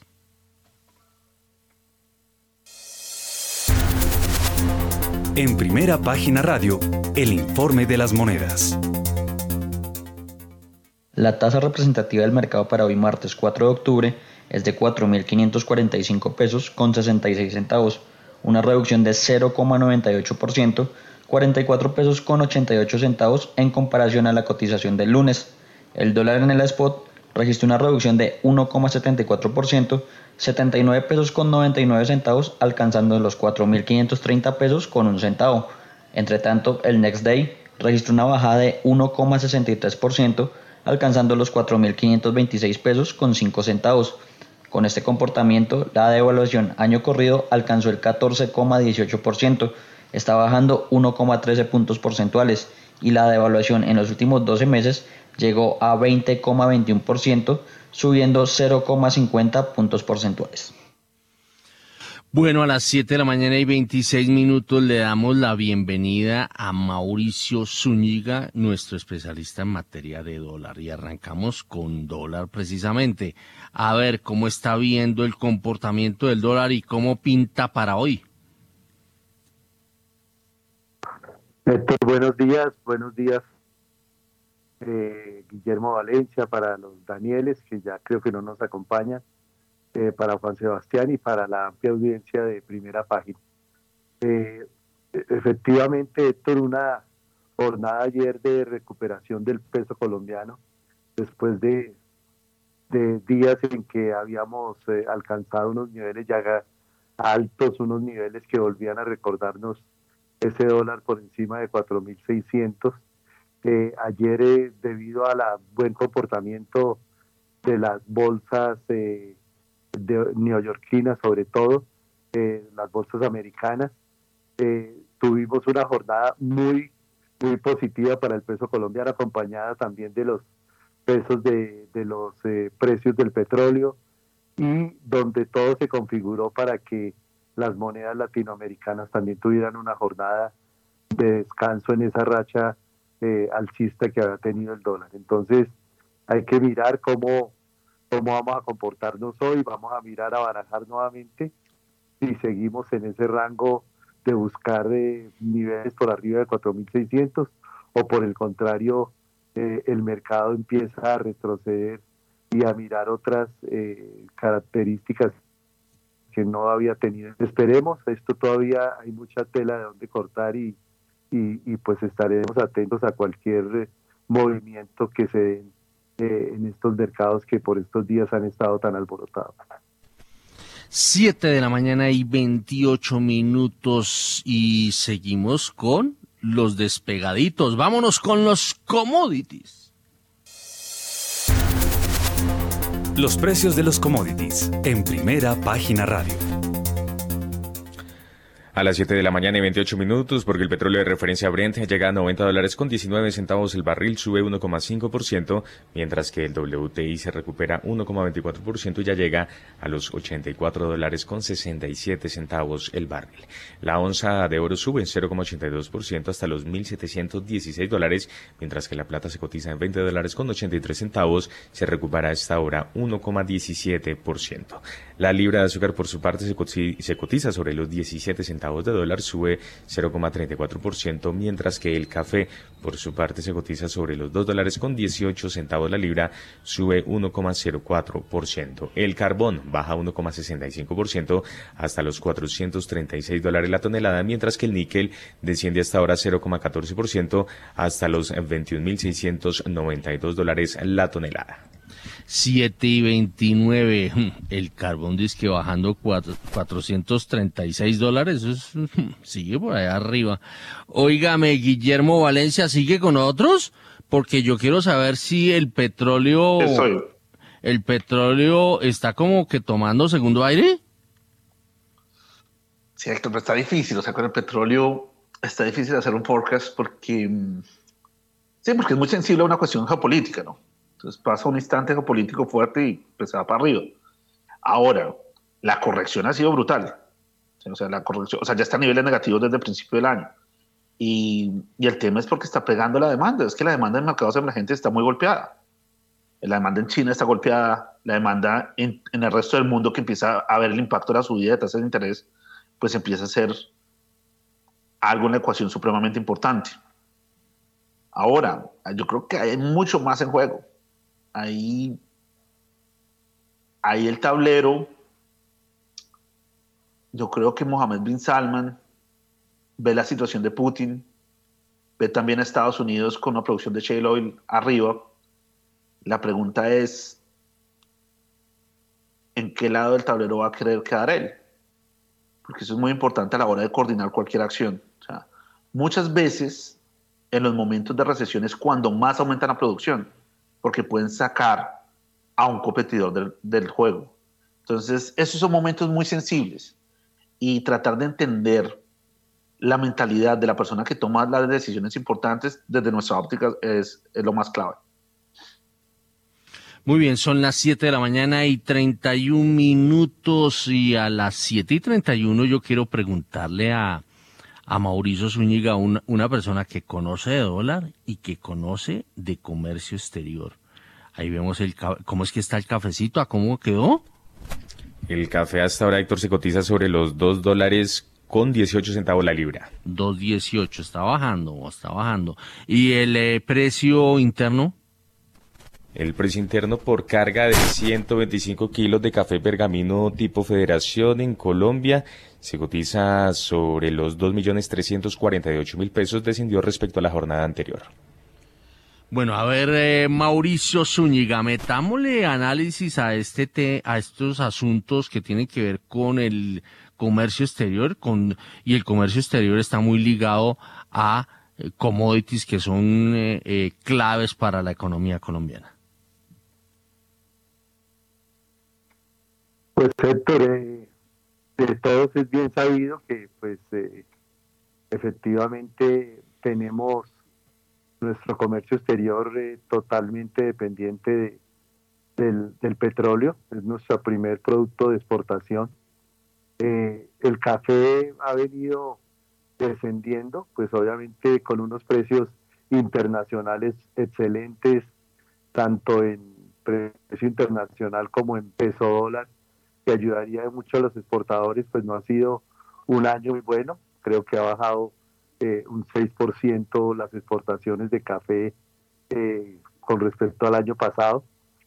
Y eh, una, una, un tema que leía en estos días y es muy importante, pues estamos muy dependientes, ya, ya el segundo lugar después de petróleo tenemos a las remesas, a las remesas internacionales. Una, un rubro que se afianzó mucho, y usted que es un, un juicioso seguidor de la balanza cambiaria, me, da la razón, un tema que se ha afianzado demasiado en el país y del cual dependemos mucho en estos momentos donde los flujos de dólares son tan escasos. Entonces el panorama pues eh, es muy, estamos muy dependientes en el comercio exterior de cómo, como usted lo decía, de los y no hemos logrado enganchar eh, ese tema de servicios, de, de volvernos un hot de servicio para, para la región y, sería interesante que, el gobierno apoyara este, digamos, estas eh, áreas donde se generan bastantes divisas y donde podríamos encontrar un descanso a no depender tanto de los de los commodities como hasta este momento lo hemos hecho. Muy bien, 7 de la mañana y 33 minutos, Mauricio, 7 y 34 ya. Y eh, por otra parte, a la espera de la reunión de la OPEP, el en Colombia el dólar podría tener una volatilidad estimada de 50 pesos con sesgo a la baja. En Colombia, el dólar navegaría en la jornada spot de este martes entre un mínimo de 4.480 y un máximo de 4.530 pesos durante la jornada, según las proyecciones del gestor de inversiones y nuestro analista habitual invitado Diego Rodríguez. Sus proyecciones respecto a la apertura de este martes, eh, Mauricio, también teniendo en cuenta esta recuperación del petróleo que aunque ha sido leve, por lo menos está en terreno positivo. Sí, Juan Sebastián. Eh, yo creo que sí, esta dinámica que comenzó el día de ayer en las bolsas eh, estadounidenses, como creo que sí por la apertura que nos, nos, informaste en la, en la mañana, en más eh, vamos a tener otra jornada que sea positiva para el peso colombiano.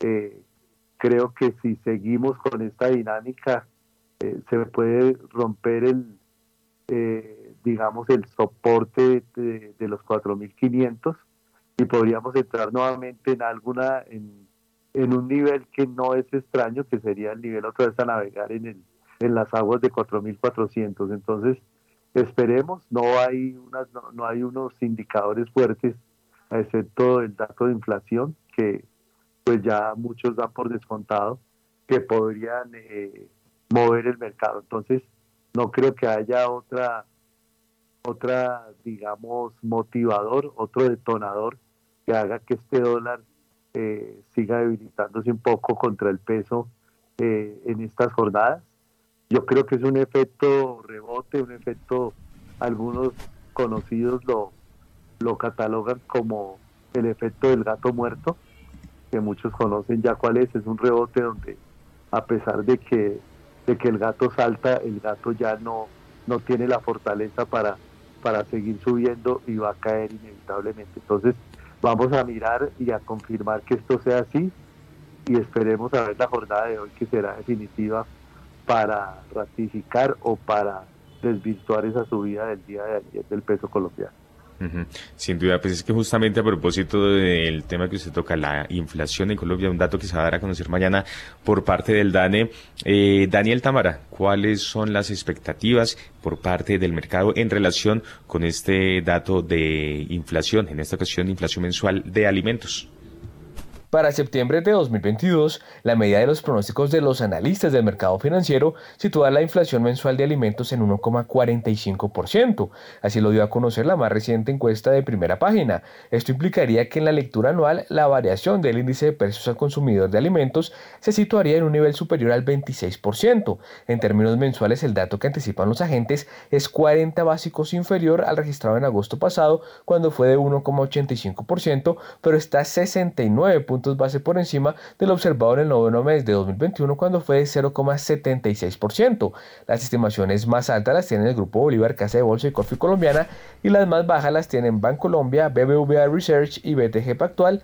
Y para Corabastos, la variación mensual del índice de precios al consumidor de alimentos desde septiembre será muy similar a la registrada un mes atrás. Y antes de ir con usted, Mauricio, Daniel, revisemos por favor cuáles son las expectativas del mercado en relación con la inflación eh, mensual. Los analistas de mercado financiero en promedio ubican la inflación mensual de septiembre de 2022 en 0,81%, con lo cual la variación anual se acercaría al 11,3%. Así lo revela la más reciente encuesta de primera página. La lectura mensual de la variación del índice de precios al consumidor de septiembre que pronostican los agentes es inferior en 21 básicos con respecto al dato observado en agosto de este año que fue de 1,02%, pero está 43 puntos base por encima de la cifra registrada en el noveno mes de 2021 cuando fue de 0,38%. En términos anuales, la inflación repuntaría cerca de 0,43 puntos porcentuales, pasando de 10,84% a 11,27%, un máximo desde marzo de, 2000, de, más bien de 1999, cuando el dato fue de 13,51%. Las proyecciones más altas para el noveno mes de 2022 son las de Grupo Bolívar, Casa de Bolsa y Corfi Colombiana. Entre tanto, las estimaciones más bajas son las de Scotia Banco Patria, Banco de Bogotá y el Banco Caja Social. Las expectativas en esta materia para el cierre de 2022 subieron de 10,23% en la medición de PP para agosto a 11,49%. Cabe recordar que la inflación de todo 2021 fue de 5,62%. Gracias, Daniel. Ya regreso con usted, porque entre tanto entonces Mauricio Zúñiga, en relación con la inflación de alimentos en el mercado, espera en promedio un aumento del 1,45% para septiembre y se situaría en esta ocasión en su variación anual superior al 26% y por el lado de la inflación total la variación anual se acercaría al 11,3% con un aumento del 0,81% en promedio para el mes mm, de septiembre. ¿Cuáles son los números y cómo usted justamente estas expectativas previo a la publicación de este dato de inflación eh, por parte del DANE mañana?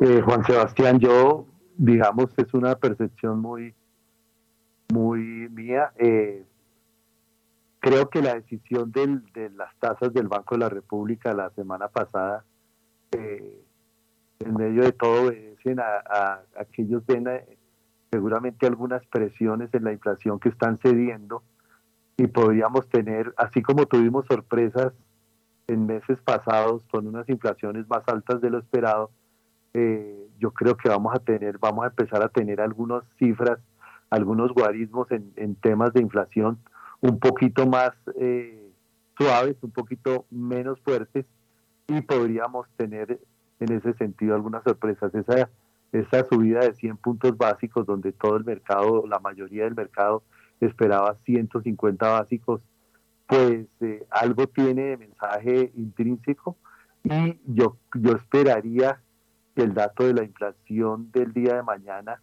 eh, que no sé si va a ser igual de temprano que el de la vez pasada, eh, podríamos tener una, una sorpresa eh, y empezar a ver cómo la inflación empieza un poco a ceder para ir acomodándonos a una tasa de equilibrio el Banco de la, con la cual el Banco de la República y la economía se sienta un poco mejor de lo que hasta ahora estamos viviendo. Y Mauricio, y en relación con el movimiento de tasas por parte del emisor, ¿ya se tiene algo descontado en relación eh, con la próxima reunión de Junta o también habrá que esperar, por ejemplo, el dato de inflación de mañana y algunas otras variables? Sí, Juan Sebastián, yo creo que tenemos que esperar un poco, es un, hemos salido de un trimestre difícil y, y pues como los mercados anticiparon desde ayer que era el primer día de octubre, eh, pues parece que estos octubres son mucho mejores en, a todo nivel eh, en, la economía y en general. Entonces yo creo que podemos esperar más datos, estamos llenos de, cifras y de indicadores. Por ejemplo, el día, el día viernes vamos a tener ese tan anhelado cifra de, empleo en Estados Unidos y ahí podemos empezar a barajar muchas cosas eh, digamos adicionales a las que vamos a tener aquí en Colombia. Entonces todavía yo creo que es muy muy prematuro eh, dar alguna eh, pronóstico, algún, alguna tendencia de cómo se movería el Banco de la República en su reunión del mes de octubre.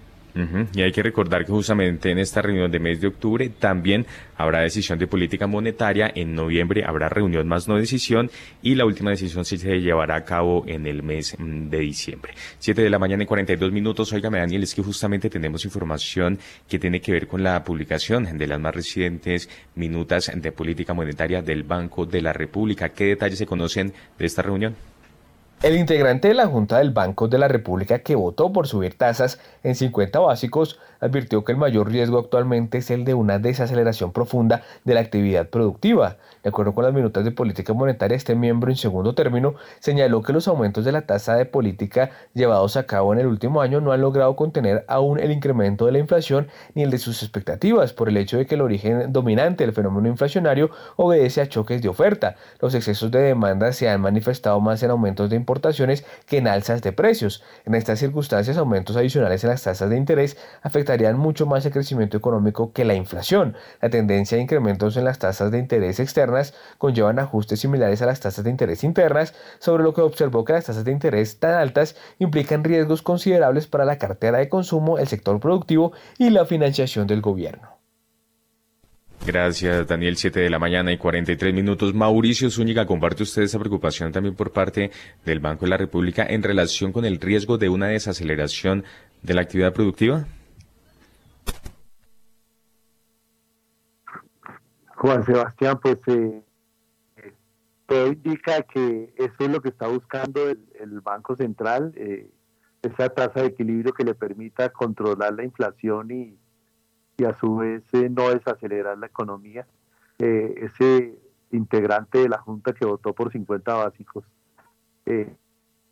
sorpresivamente, pues esperaba era una guerra entre eh, una guerra entre comillas entre los que querían 100 puntos básicos y 150 básicos y sorpresivamente este miembro de junta eh, votó por 50 básicos, pero pues eh, yo creo que es muy prematuro también, como lo decía, determinar que la economía se esté desacelerando. Uno ve pues una, una actividad todavía muy, muy efectiva en, en todas las áreas de, de la economía, el consumo que todavía a pesar de las subidas de, tasas de interés no se ha resentido y una confianza que empresarial que también llevaría a creer que no estamos, digamos, a puertas de entrar en una eh, recesión económica, una desaceleración. Entonces, yo creo que por ahora, pues, eh, es muy prematuro hablar de que tendríamos una una, digamos, una desaceleración en el, en el tema económico aquí en Colombia. Muy bien, pues ya conocimos la posición del integrante eh, quien votó por un aumento de 50 puntos básicos. ¿Cuál fue la posición entonces, Daniel, y las razones de los integrantes que votaron por un alza de 100 básicos? El incremento de la brecha del producto, la eventual dificultad para financiar el déficit externo y la alta inflación básica, algunas de las razones de los directores que votaron por el alza de 100 básicos en las tasas de interés. De acuerdo con las minutas de política monetaria, las principales razones de este grupo mayoritario para inclinarse por un apretón de esa magnitud estuvieron relacionadas con que la dinámica económica reciente podría haber llevado a un incremento de la brecha del producto. Si bien el crecimiento del crédito se ha estabilizado, lo ha hecho a tasas bastante altas, en particular la cartera de consumo que, crece más bien a un ritmo cercano al 23% anual. La inflación básica ha venido mostrando una fuerte tendencia al alza. Las expectativas de inflación responden mayoritariamente a los incrementos de la inflación observada, creando un mecanismo que refuerza nuevos aumentos de precios. El déficit en cuenta corriente de la balanza de pago cercano al 6% del PIB podría haber comprometido su financiamiento futuro en un ambiente de altas tasas de interés globales y de creciente aversión al riesgo en los mercados financieros internacionales. El crecimiento económico proyectado para 2022 mejoró en una magnitud cercana a un punto porcentual, pero las perspectivas de crecimiento para 2023 se redujeron. Gracias, Daniel. 7 de la mañana y 46 minutos. Y por otra parte, usted, tiene detalles eh, que se conocen en relación con la ponencia de la reforma tributaria. ¿Cuáles son las principales novedades? Tarifas impositivas para dividendos entre 0 y 20%, para ganancia ocasional de 15%, para patrimonio entre 0,5 y 1,5%, las principales novedades de la ponencia de la reforma tributaria. Ya está prácticamente redactado el texto que será debatido en las comisiones económicas del Congreso de la República esta semana. Entre otros temas, falta que se definan la magnitud de las penas para los evasores de impuestos, para lo cual se creó una subcomisión. La idea de los ponentes y el gobierno es que el articulado sea radicado este martes en el legislativo y se anuncie su votación para el miércoles, día que quedaría aprobado en primer debate. Como se sabe, algunos temas cambiaron con respecto a la propuesta radicada por el gobierno. Las ganancias ocasionales, por ejemplo, mantendrán su cédula independiente, pero la tarifa del impuesto a pagar subirá de 10 a 15%. En el caso de los dividendos, si bien la renta líquida grabable pasará a la cédula general, habrá un descuento de 19 puntos porcentuales, de tal forma que la tasa máxima será del 20% y no del 39%. Entre tanto, los patrimonios de 3 mil millones de pesos a 5 mil millones de pesos pagarán el 0,5% de impuesto, de más de 5 mil millones de pesos hasta 10 mil millones de pesos el 1% y de más de 10 mil millones de pesos el 1,5%. Para el sector financiero la sobretasa permanente de renta de 3 puntos se cambió por una temporal de 5 puntos. Gracias Daniel Tamara por su completa información. 7 de la mañana y 48 minutos. Ya regreso con usted porque a esta hora se suma William Varela. William, eh, usted tiene varios temas, pero en principio, eh, conociendo estas novedades que nos presentaba ya eh, Daniel Taban en relación con la reforma tributaria, ¿qué detalles adicionales se conocen? Además, algo muy importante, fechas, plazos, ¿cuáles son los datos que usted tiene? Muy buenos días. Ok, Juan Sebastián, pues entonces arranquemos para no dañar todo el paquete que tiene eh, eh, Hacienda, eh, lo del tema de la tributaria, y, después empalmamos con más temas políticos, si le parece. Mire, de acuerdo. he hablado ahorita con algunos ponentes, hasta las últimas horas de, ayer, ellos ya tenían una disminución del tema de la reforma tributaria en 22 billones. Mire, arrancamos en 25 billones los liberales nos anunciaron hace dos meses que iba a quedar eh, más o menos en 15 billones. El presidente Petro los llamó a todos a Palacio, cojan juicio, tranquilícense, vamos con 25 billones. Pero se han dado cuenta de que hay unos temas complicados. El tema del salchichón es una cosa que, no, pueden, no podían meterle todo el acelerador todavía a, las, a los ultraprocesados y a lo, a lo que come la gente al mediodía. A veces eh, pan, salchichón y gaseosa es algo clave. Entonces ellos ya se dieron cuenta que no, que no pueden afectar a la clase trabajadora. Entonces eh, ya eh, anoche el monto de la tributaria bajaba de 25, de, 25 billones a 22 con todos los cambios que ya nos anunció Daniel Támara. Daniel nos habló de los cambios en bebidas azucaradas, ultraprocesados, cambios en exportación de carbón y petróleo, que ya está claro, temas penales que van a, poner a pensar a la gente antes de evadir impuestos, los temas penales, van a cambiar tarifas, que ya lo anunció Daniel Támara. Entonces ya vamos en 22 billones. Me acaban de decir, nos vamos a reunir en 10 minutos. A las 8 de la mañana estamos citados en el Ministerio de Hacienda para continuar. No hemos firmado todavía la ponencia que está redactada. Vamos a continuar. Si vemos que de aquí a las 11 del día no tenemos texto, seguimos trabajando y, miramos a ver a qué hora convocan las comisiones económicas. Ellas serían citadas a las 12 del día, pero si no hay humo blanco, como me acaba de decir uno de ellos, pues seguimos trabajando porque la idea es seguir bajándole al monto de la tributaria. Ahí hay un eh, fuerte manejo entre la gente del Ministerio de Hacienda, del Gobierno Nacional y los integrantes de las comisiones económicas. Si todo es posible, hay humo blanco sobre el mediodía, se convoca a las comisiones económicas hoy mismo, ellos trabajan hoy, hacen el anuncio de la ponencia, eso es rápido, eso no demora menos de media hora, hacen el anuncio de las ponencias, porque van a ser dos ponencias, hacen el anuncio de las ponencias y mañana, desde bien temprano, desde las 8 de la mañana, mm, citarían a las comisiones económicas conjuntas, eh, terceras, y trabajarían todo el día. Es más, no habría plenarias de Senado y Cámara mañana para que ellos todo el día se dediquen a las dos ponencias. La segunda ponencia que me acaba de confirmar eh, Miguel Uribe va a ser radicada en las próximas horas, es negativa, no va a ser alternativa. Entonces serían las dos ponencias que llegarían. Eso es lo que llevamos de tributaria. Ahorita todos para el Ministerio de Hacienda a escuchar a ponentes y a ministro de Hacienda a ver si hay más cambios, sobre todo en el monto que se tiene estimado por el gobierno, Juan Sebastián. Sí, señor. ¿Cuándo se tiene estimado, William, que se presente entonces este proyecto en pase a debate y cuándo se esperaría su aprobación? Sí, la aprobación en comisiones terceras conjuntas sería eh, mañana. Mañana sería el día. Hoy trabajarían todo el día con los mm, cambios que están pendientes. Mañana, y se anunciaría hoy mismo, mañana se aprobaría eh, eh, en sus dos primeros debates. Y dentro de un mes prácticamente a primera o segunda semana de noviembre estaría listo el proyecto de tributaria para ir a sanción presidencial. Recordemos que estos textos de tributarias comienzan a regir a partir del primero de enero de 2023. No es inmediato, sino eso está estipulado ya por legislación que eso arranca de enero de 2023. Muy bien, 7 de la mañana y 52 minutos. Este es uno de los proyectos más importantes eh, que cursa en el Congreso. Sin embargo, hay otros. ¿Y cuál es el estado, William?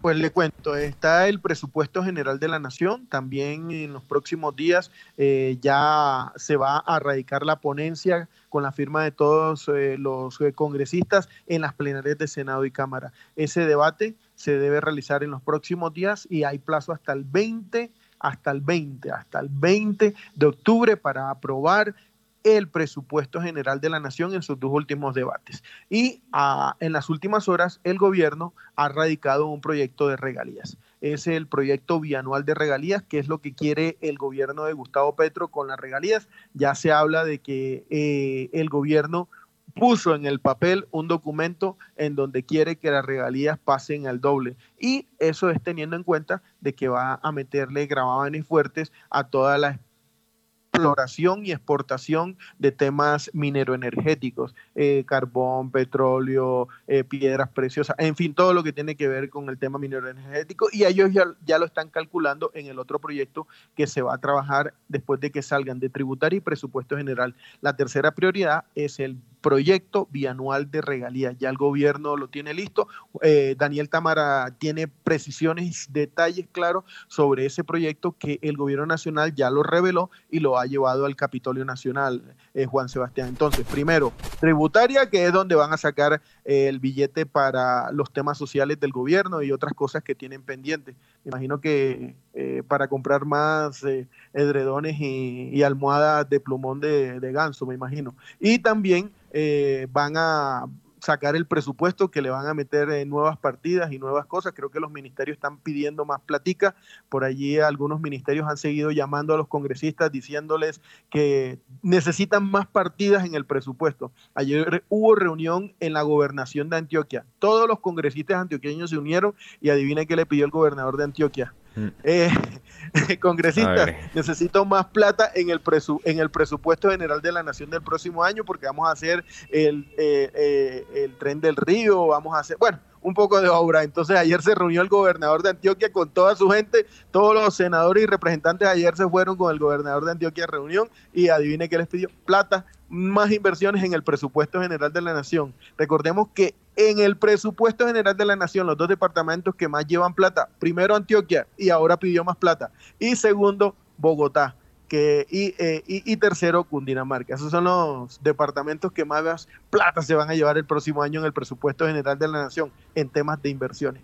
Entonces, bueno, le cuento. Y el tercer tema importante, el proyecto bianual de regalías. Ese es el presupuesto de lo que se va a gastar el gobierno Petro en los próximos dos años de las regalías que lleguen. Y ellos están diciendo que ese proyecto bianual va a ser el doble del que tenía el presidente saliente. Así pues que ahí están las cifras, ahí está eh, la plata el gobierno ahora está buscando recursos para poder ejecutar todas las promesas sociales que hizo a los colombianos. Presupuesto, sí señor. Pues permítame un segundo y vamos con usted, Daniel, porque usted tiene más detalles acerca de la radicación de este proyecto de presupuesto de regalías, Daniel. El Ministerio de Hacienda proyecta una tasa de cambio promedio peso dólar de 4.200 pesos para 2023 y un precio de barril de petróleo Brent de 94,2 Muy bien, Daniel, vamos con usted con el informe que tiene que ver con la radicación del presupuesto de regalías.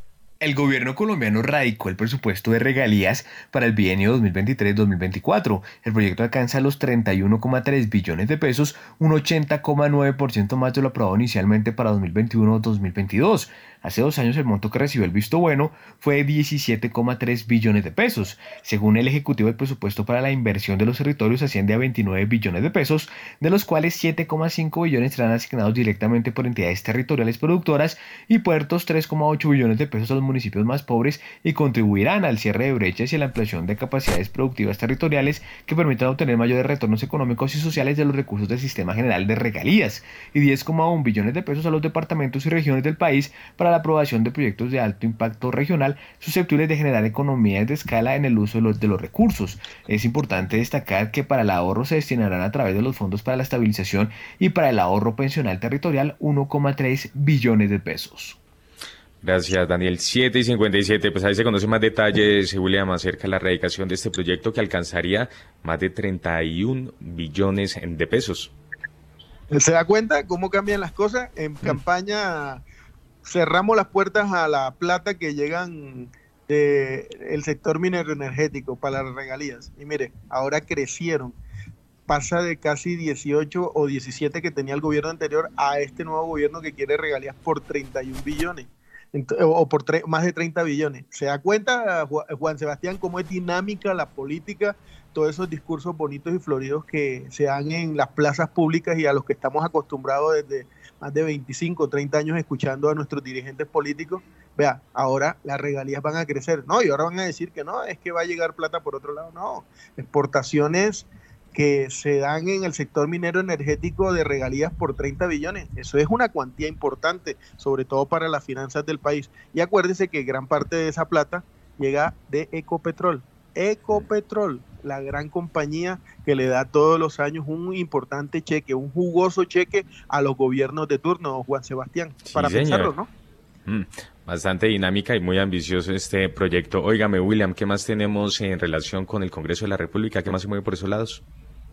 Pues le cuento, ayer trabajó la comisión primera de la Cámara de Representantes y el tema que aprobó la Cámara de Representantes fue opacado por un anuncio del presidente del Senado. Primero le digo que aprobaron en la comisión primera de la Cámara. La comisión primera de la Cámara trabajó ayer toda la tarde y parte de la noche y aprobó en primer debate el proyecto de ley que regula el acceso al derecho fundamental a la muerte digna bajo la modalidad de muerte médicamente asistida. En pocas palabras, Juan Sebastián, ayer el Congreso aprobó la eutanasia. Sí, señores, el objeto de la ley es regular las condiciones para que las personas puedan tener acceso al derecho a morir dignamente bajo la modalidad de muerte médicamente asistida. Se adoptan disposiciones normativas para garantizar el goce efectivo del derecho fundamental a, la muerte digna mediante la muerte médicamente asistida que ha sido reconocido por vía jurisprudencial desde 1997 por la Corte Constitucional.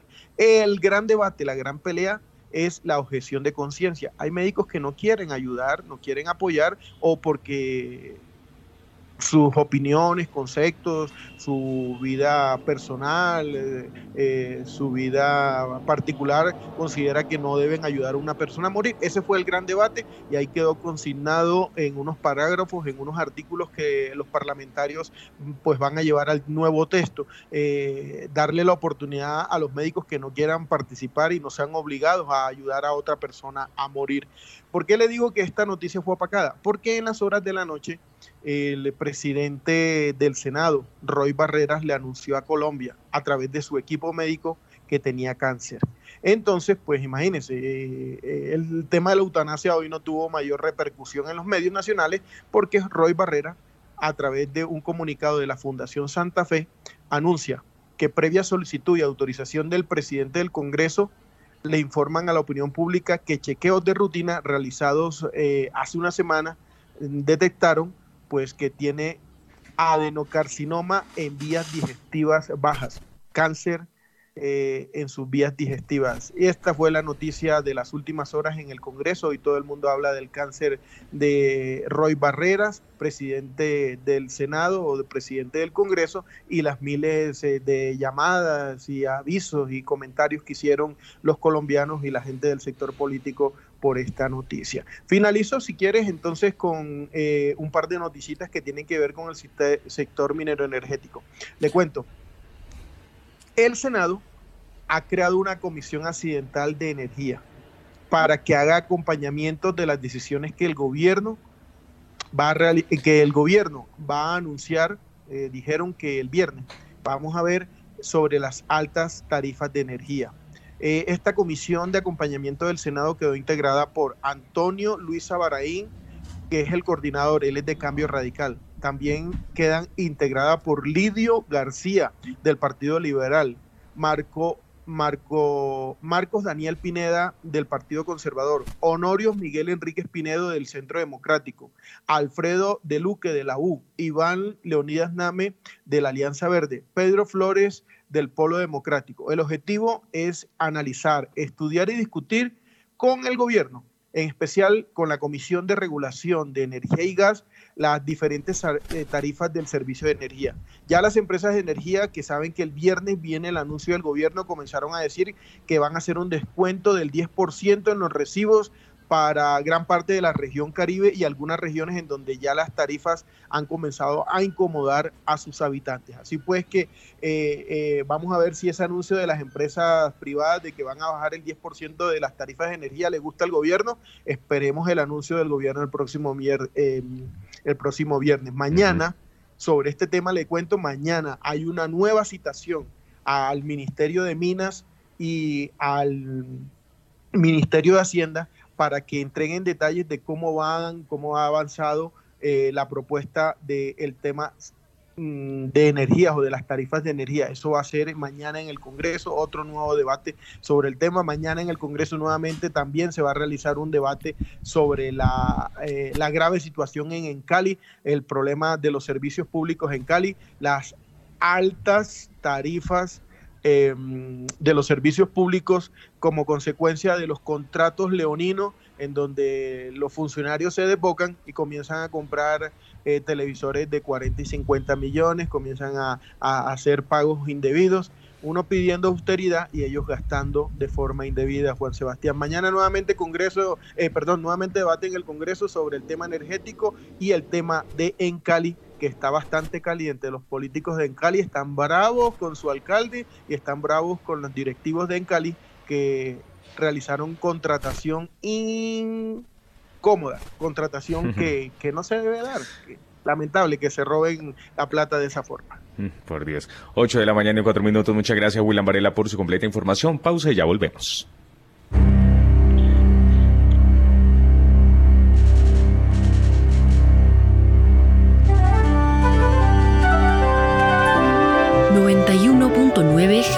Estéreo, Bogotá.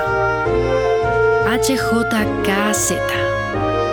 45 años. Sin fronteras.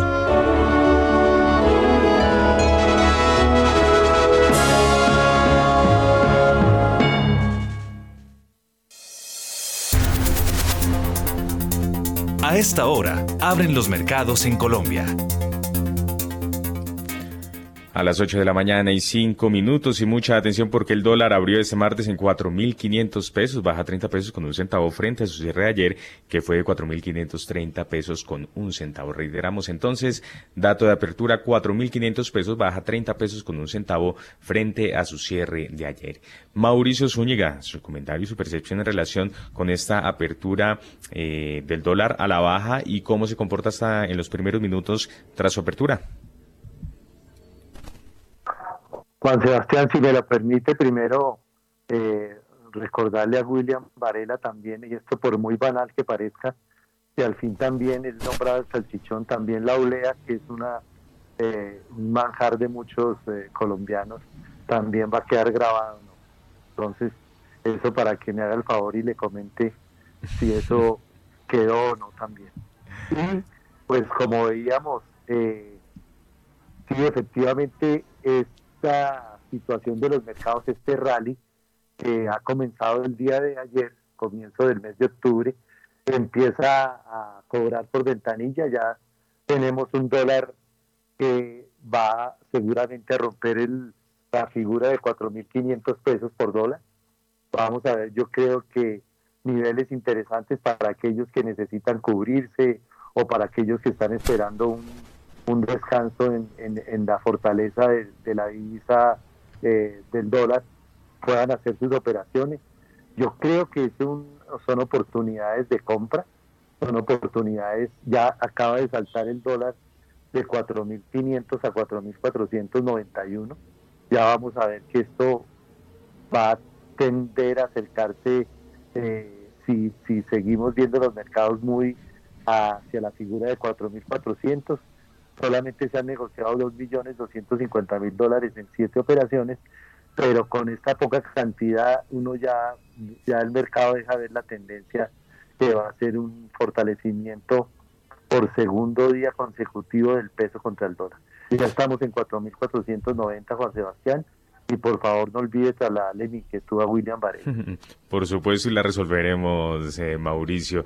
Eh, Diego Rodríguez se suma hasta ahora. Muchas gracias por estar con nosotros. Diego, un dólar que se desinfla hasta ahora, que abre a la baja y un petróleo que en este momento llega ya a los 90 dólares, el de referencia Brent, con 89 centavos el barril, sube 2,28% y el WTI se sigue recuperando, 2 dólares eh, mejor, 2,09% hasta los 85 dólares con 38 centavos el barril. Diego. Sí, muy buenos días, Juan Sebastián. Muy buenos días a Mauricio y a la audiencia de Primera Página Radio. Pues sí, eh, Juan Sebastián, el, dólar está volviendo otra vez a a, retroceder a nivel global. Estamos viendo la libra esterlina otra vez por encima eh, a precios eh, previos al anuncio del paquete de estímulo fiscal que generó el desplome de la libra de una manera pues muy importante, el euro acercándose nuevamente a, paridad, el único que está ahí como en contra es el yen, que está otra vez buscando esos 145 eh, yenes por dólar, que ha sido el nivel también de intervención. Y esto pues está llevando nuevamente el DXY a una cifra eh, alrededor o por debajo de los 111 puntos, más buscando los 110, lo cual pues genera algo de alivio. Las monedas eh, ligadas a los commodities también muy fuertes. El dólar australiano, como lo mencionaron en el programa, pues hizo incremento de tasas, aunque fue por debajo de lo esperado al comienzo tuvo una reacción negativa, tal cual como la tuvo el peso colombiano eh, la semana pasada con el anuncio del, Banco Central, pero eh, nuevamente volvió a retomar eh, precios al alza y lo cual pues da un escenario muy positivo para las monedas. Ayer en el rango de primera página pues mostramos que veíamos con tendencia a la baja el mercado, estuvimos un poco tímidos en la, en la bajada, yo creo que hoy nos va a pasar lo mismo. Eh, indicamos un precio entre 4.480 y 4.530 con sesgo a la baja. Eh, yo creo que continuar el mercado así como viene hoy, pues muy seguramente vamos a volver a ver niveles de mucho más abajo. Recordemos eh, para los oyentes que hace dos semanas, cuando fue la intervención del yen, el dólar rompió los 4.400 pesos y los precios se volvieron a recuperar cuando la libra tuvo ese salto tan fuerte. Hoy en día estamos viendo otra vez los precios a ese nivel en el que el yen fue intervenido. Entonces vamos a ver hasta dónde llega esta bajada del peso colombiano, eh, del dólar en Colombia hoy, Juan Sebastián. Óigame, Diego, y también hacía énfasis en el dato del petróleo porque justamente mañana va a haber reunión de la OPEP y sus aliados para revisar el tema de producción. Y justamente en el reporte que leíamos hace unos minutos antes de las ocho previo a la apertura en relación con lo que era su perspectiva, de acuerdo con el comportamiento del dólar, allí usted también menciona eh, a la espera de la reunión de la OPEP. ¿Es determinante y qué tan determinante es para el comportamiento del dólar? Sí, Juan Sebastián, hay que tener en cuenta dos cosas. Una es que para los oyentes el mercado siempre opera con la, con la máxima de, de, comprar el rumor y vender la noticia. Yo creo que muy seguramente vamos a ver eso en el mercado de petróleo. El mercado está esperando a que la OPEP eh, ampliada desde la semana pasada pues genera un recorte de un millón de barriles, cosa que ha promovido incluso la misma Rusia y eso es lo que ha hecho pues que el, precio rebote en la forma en la que está y también pues ha ayudado a que el dólar se ha debilitado un poco. Sin embargo, muy seguramente mañana cuando salga la noticia, si sale alrededor de un millón de barriles, pues muy posiblemente pues ahí el mercado descansará porque viene la otra retórica y es que claro, van a disminuir la cantidad de producción, pero finalmente las cuotas de producción actuales pues están rezagadas en, cerca de 3 millones de barriles diarios. Entonces eh, vamos a tener volatilidad sin duda alguna en el mercado del petróleo, pero pues hacia futuro se siguen viendo pues dos escenarios o tres escenarios. Uno, que pues toda la parte de desaceleración económica por las tasas de interés que es conocida, que tiene el sesgo a la baja en el petróleo, pero por el lado del alza está el invierno que ya se aproxima, pues en, Europa cada día pues es un día menos de, llegada a esta temporada de, invierno. Y lo otro, pues una posible ya reacción del mercado a través de eh, que se disminuyan los, eh, los confinamientos en, en China y que genere también algo de, mayor demanda de petróleo en esa parte del mundo, Juan Sebastián. Muy bien, muchas gracias, Diego. Son las 8 de la mañana y 12 minutos. Y antes de irnos, Daniela Tobón tiene información de Canacol Energy. Daniela. Canacol Energy descubrió gas natural en el pozo Clapson 1, ubicado en la Unión Sucre. La compañía también anunció la entrada en producción permanente de Caña Flecha 2, ubicado en Sagún, Córdoba. Clatson se encuentra ubicado unos 2 kilómetros al sur del descubrimiento de Alboca, en el que se probaron 33 millones de pies cúbicos de gas natural por día. Actualmente estos dos pozos se están conectando a producción permanente. Hay que decir que el pozo fue perforado el 25 de julio de 2022 y alcanzó una profundidad total de 11.708 pies de profundidad medida el pasado 15 de agosto. Muy bien, 8 de la mañana y 12 minutos y Romario Ortiz tiene información que tiene que ver con Terpel. Terpel suscribió dos contratos con Ecopetrol por 11 billones de pesos para el suministro de gasolina corriente para motor y diésel. Ambos acuerdos tendrán vigencia hasta el 30 de septiembre del 2023. La suma total de los contratos presenta una cuantía anual de 11 billones de pesos. La compañía señaló que los convenios fueron aprobados por representante legal en cumplimiento de sus atribuciones estatutarias. Gracias, Romario. 8 y 13 de la mañana y continuamos con esta ronda informativa con Joana López porque hubo reunión entre el presidente de Colombia, Gustavo Petro, y el secretario de Estados Unidos, Anthony Blinken. ¿Qué detalles se conocen, Joana?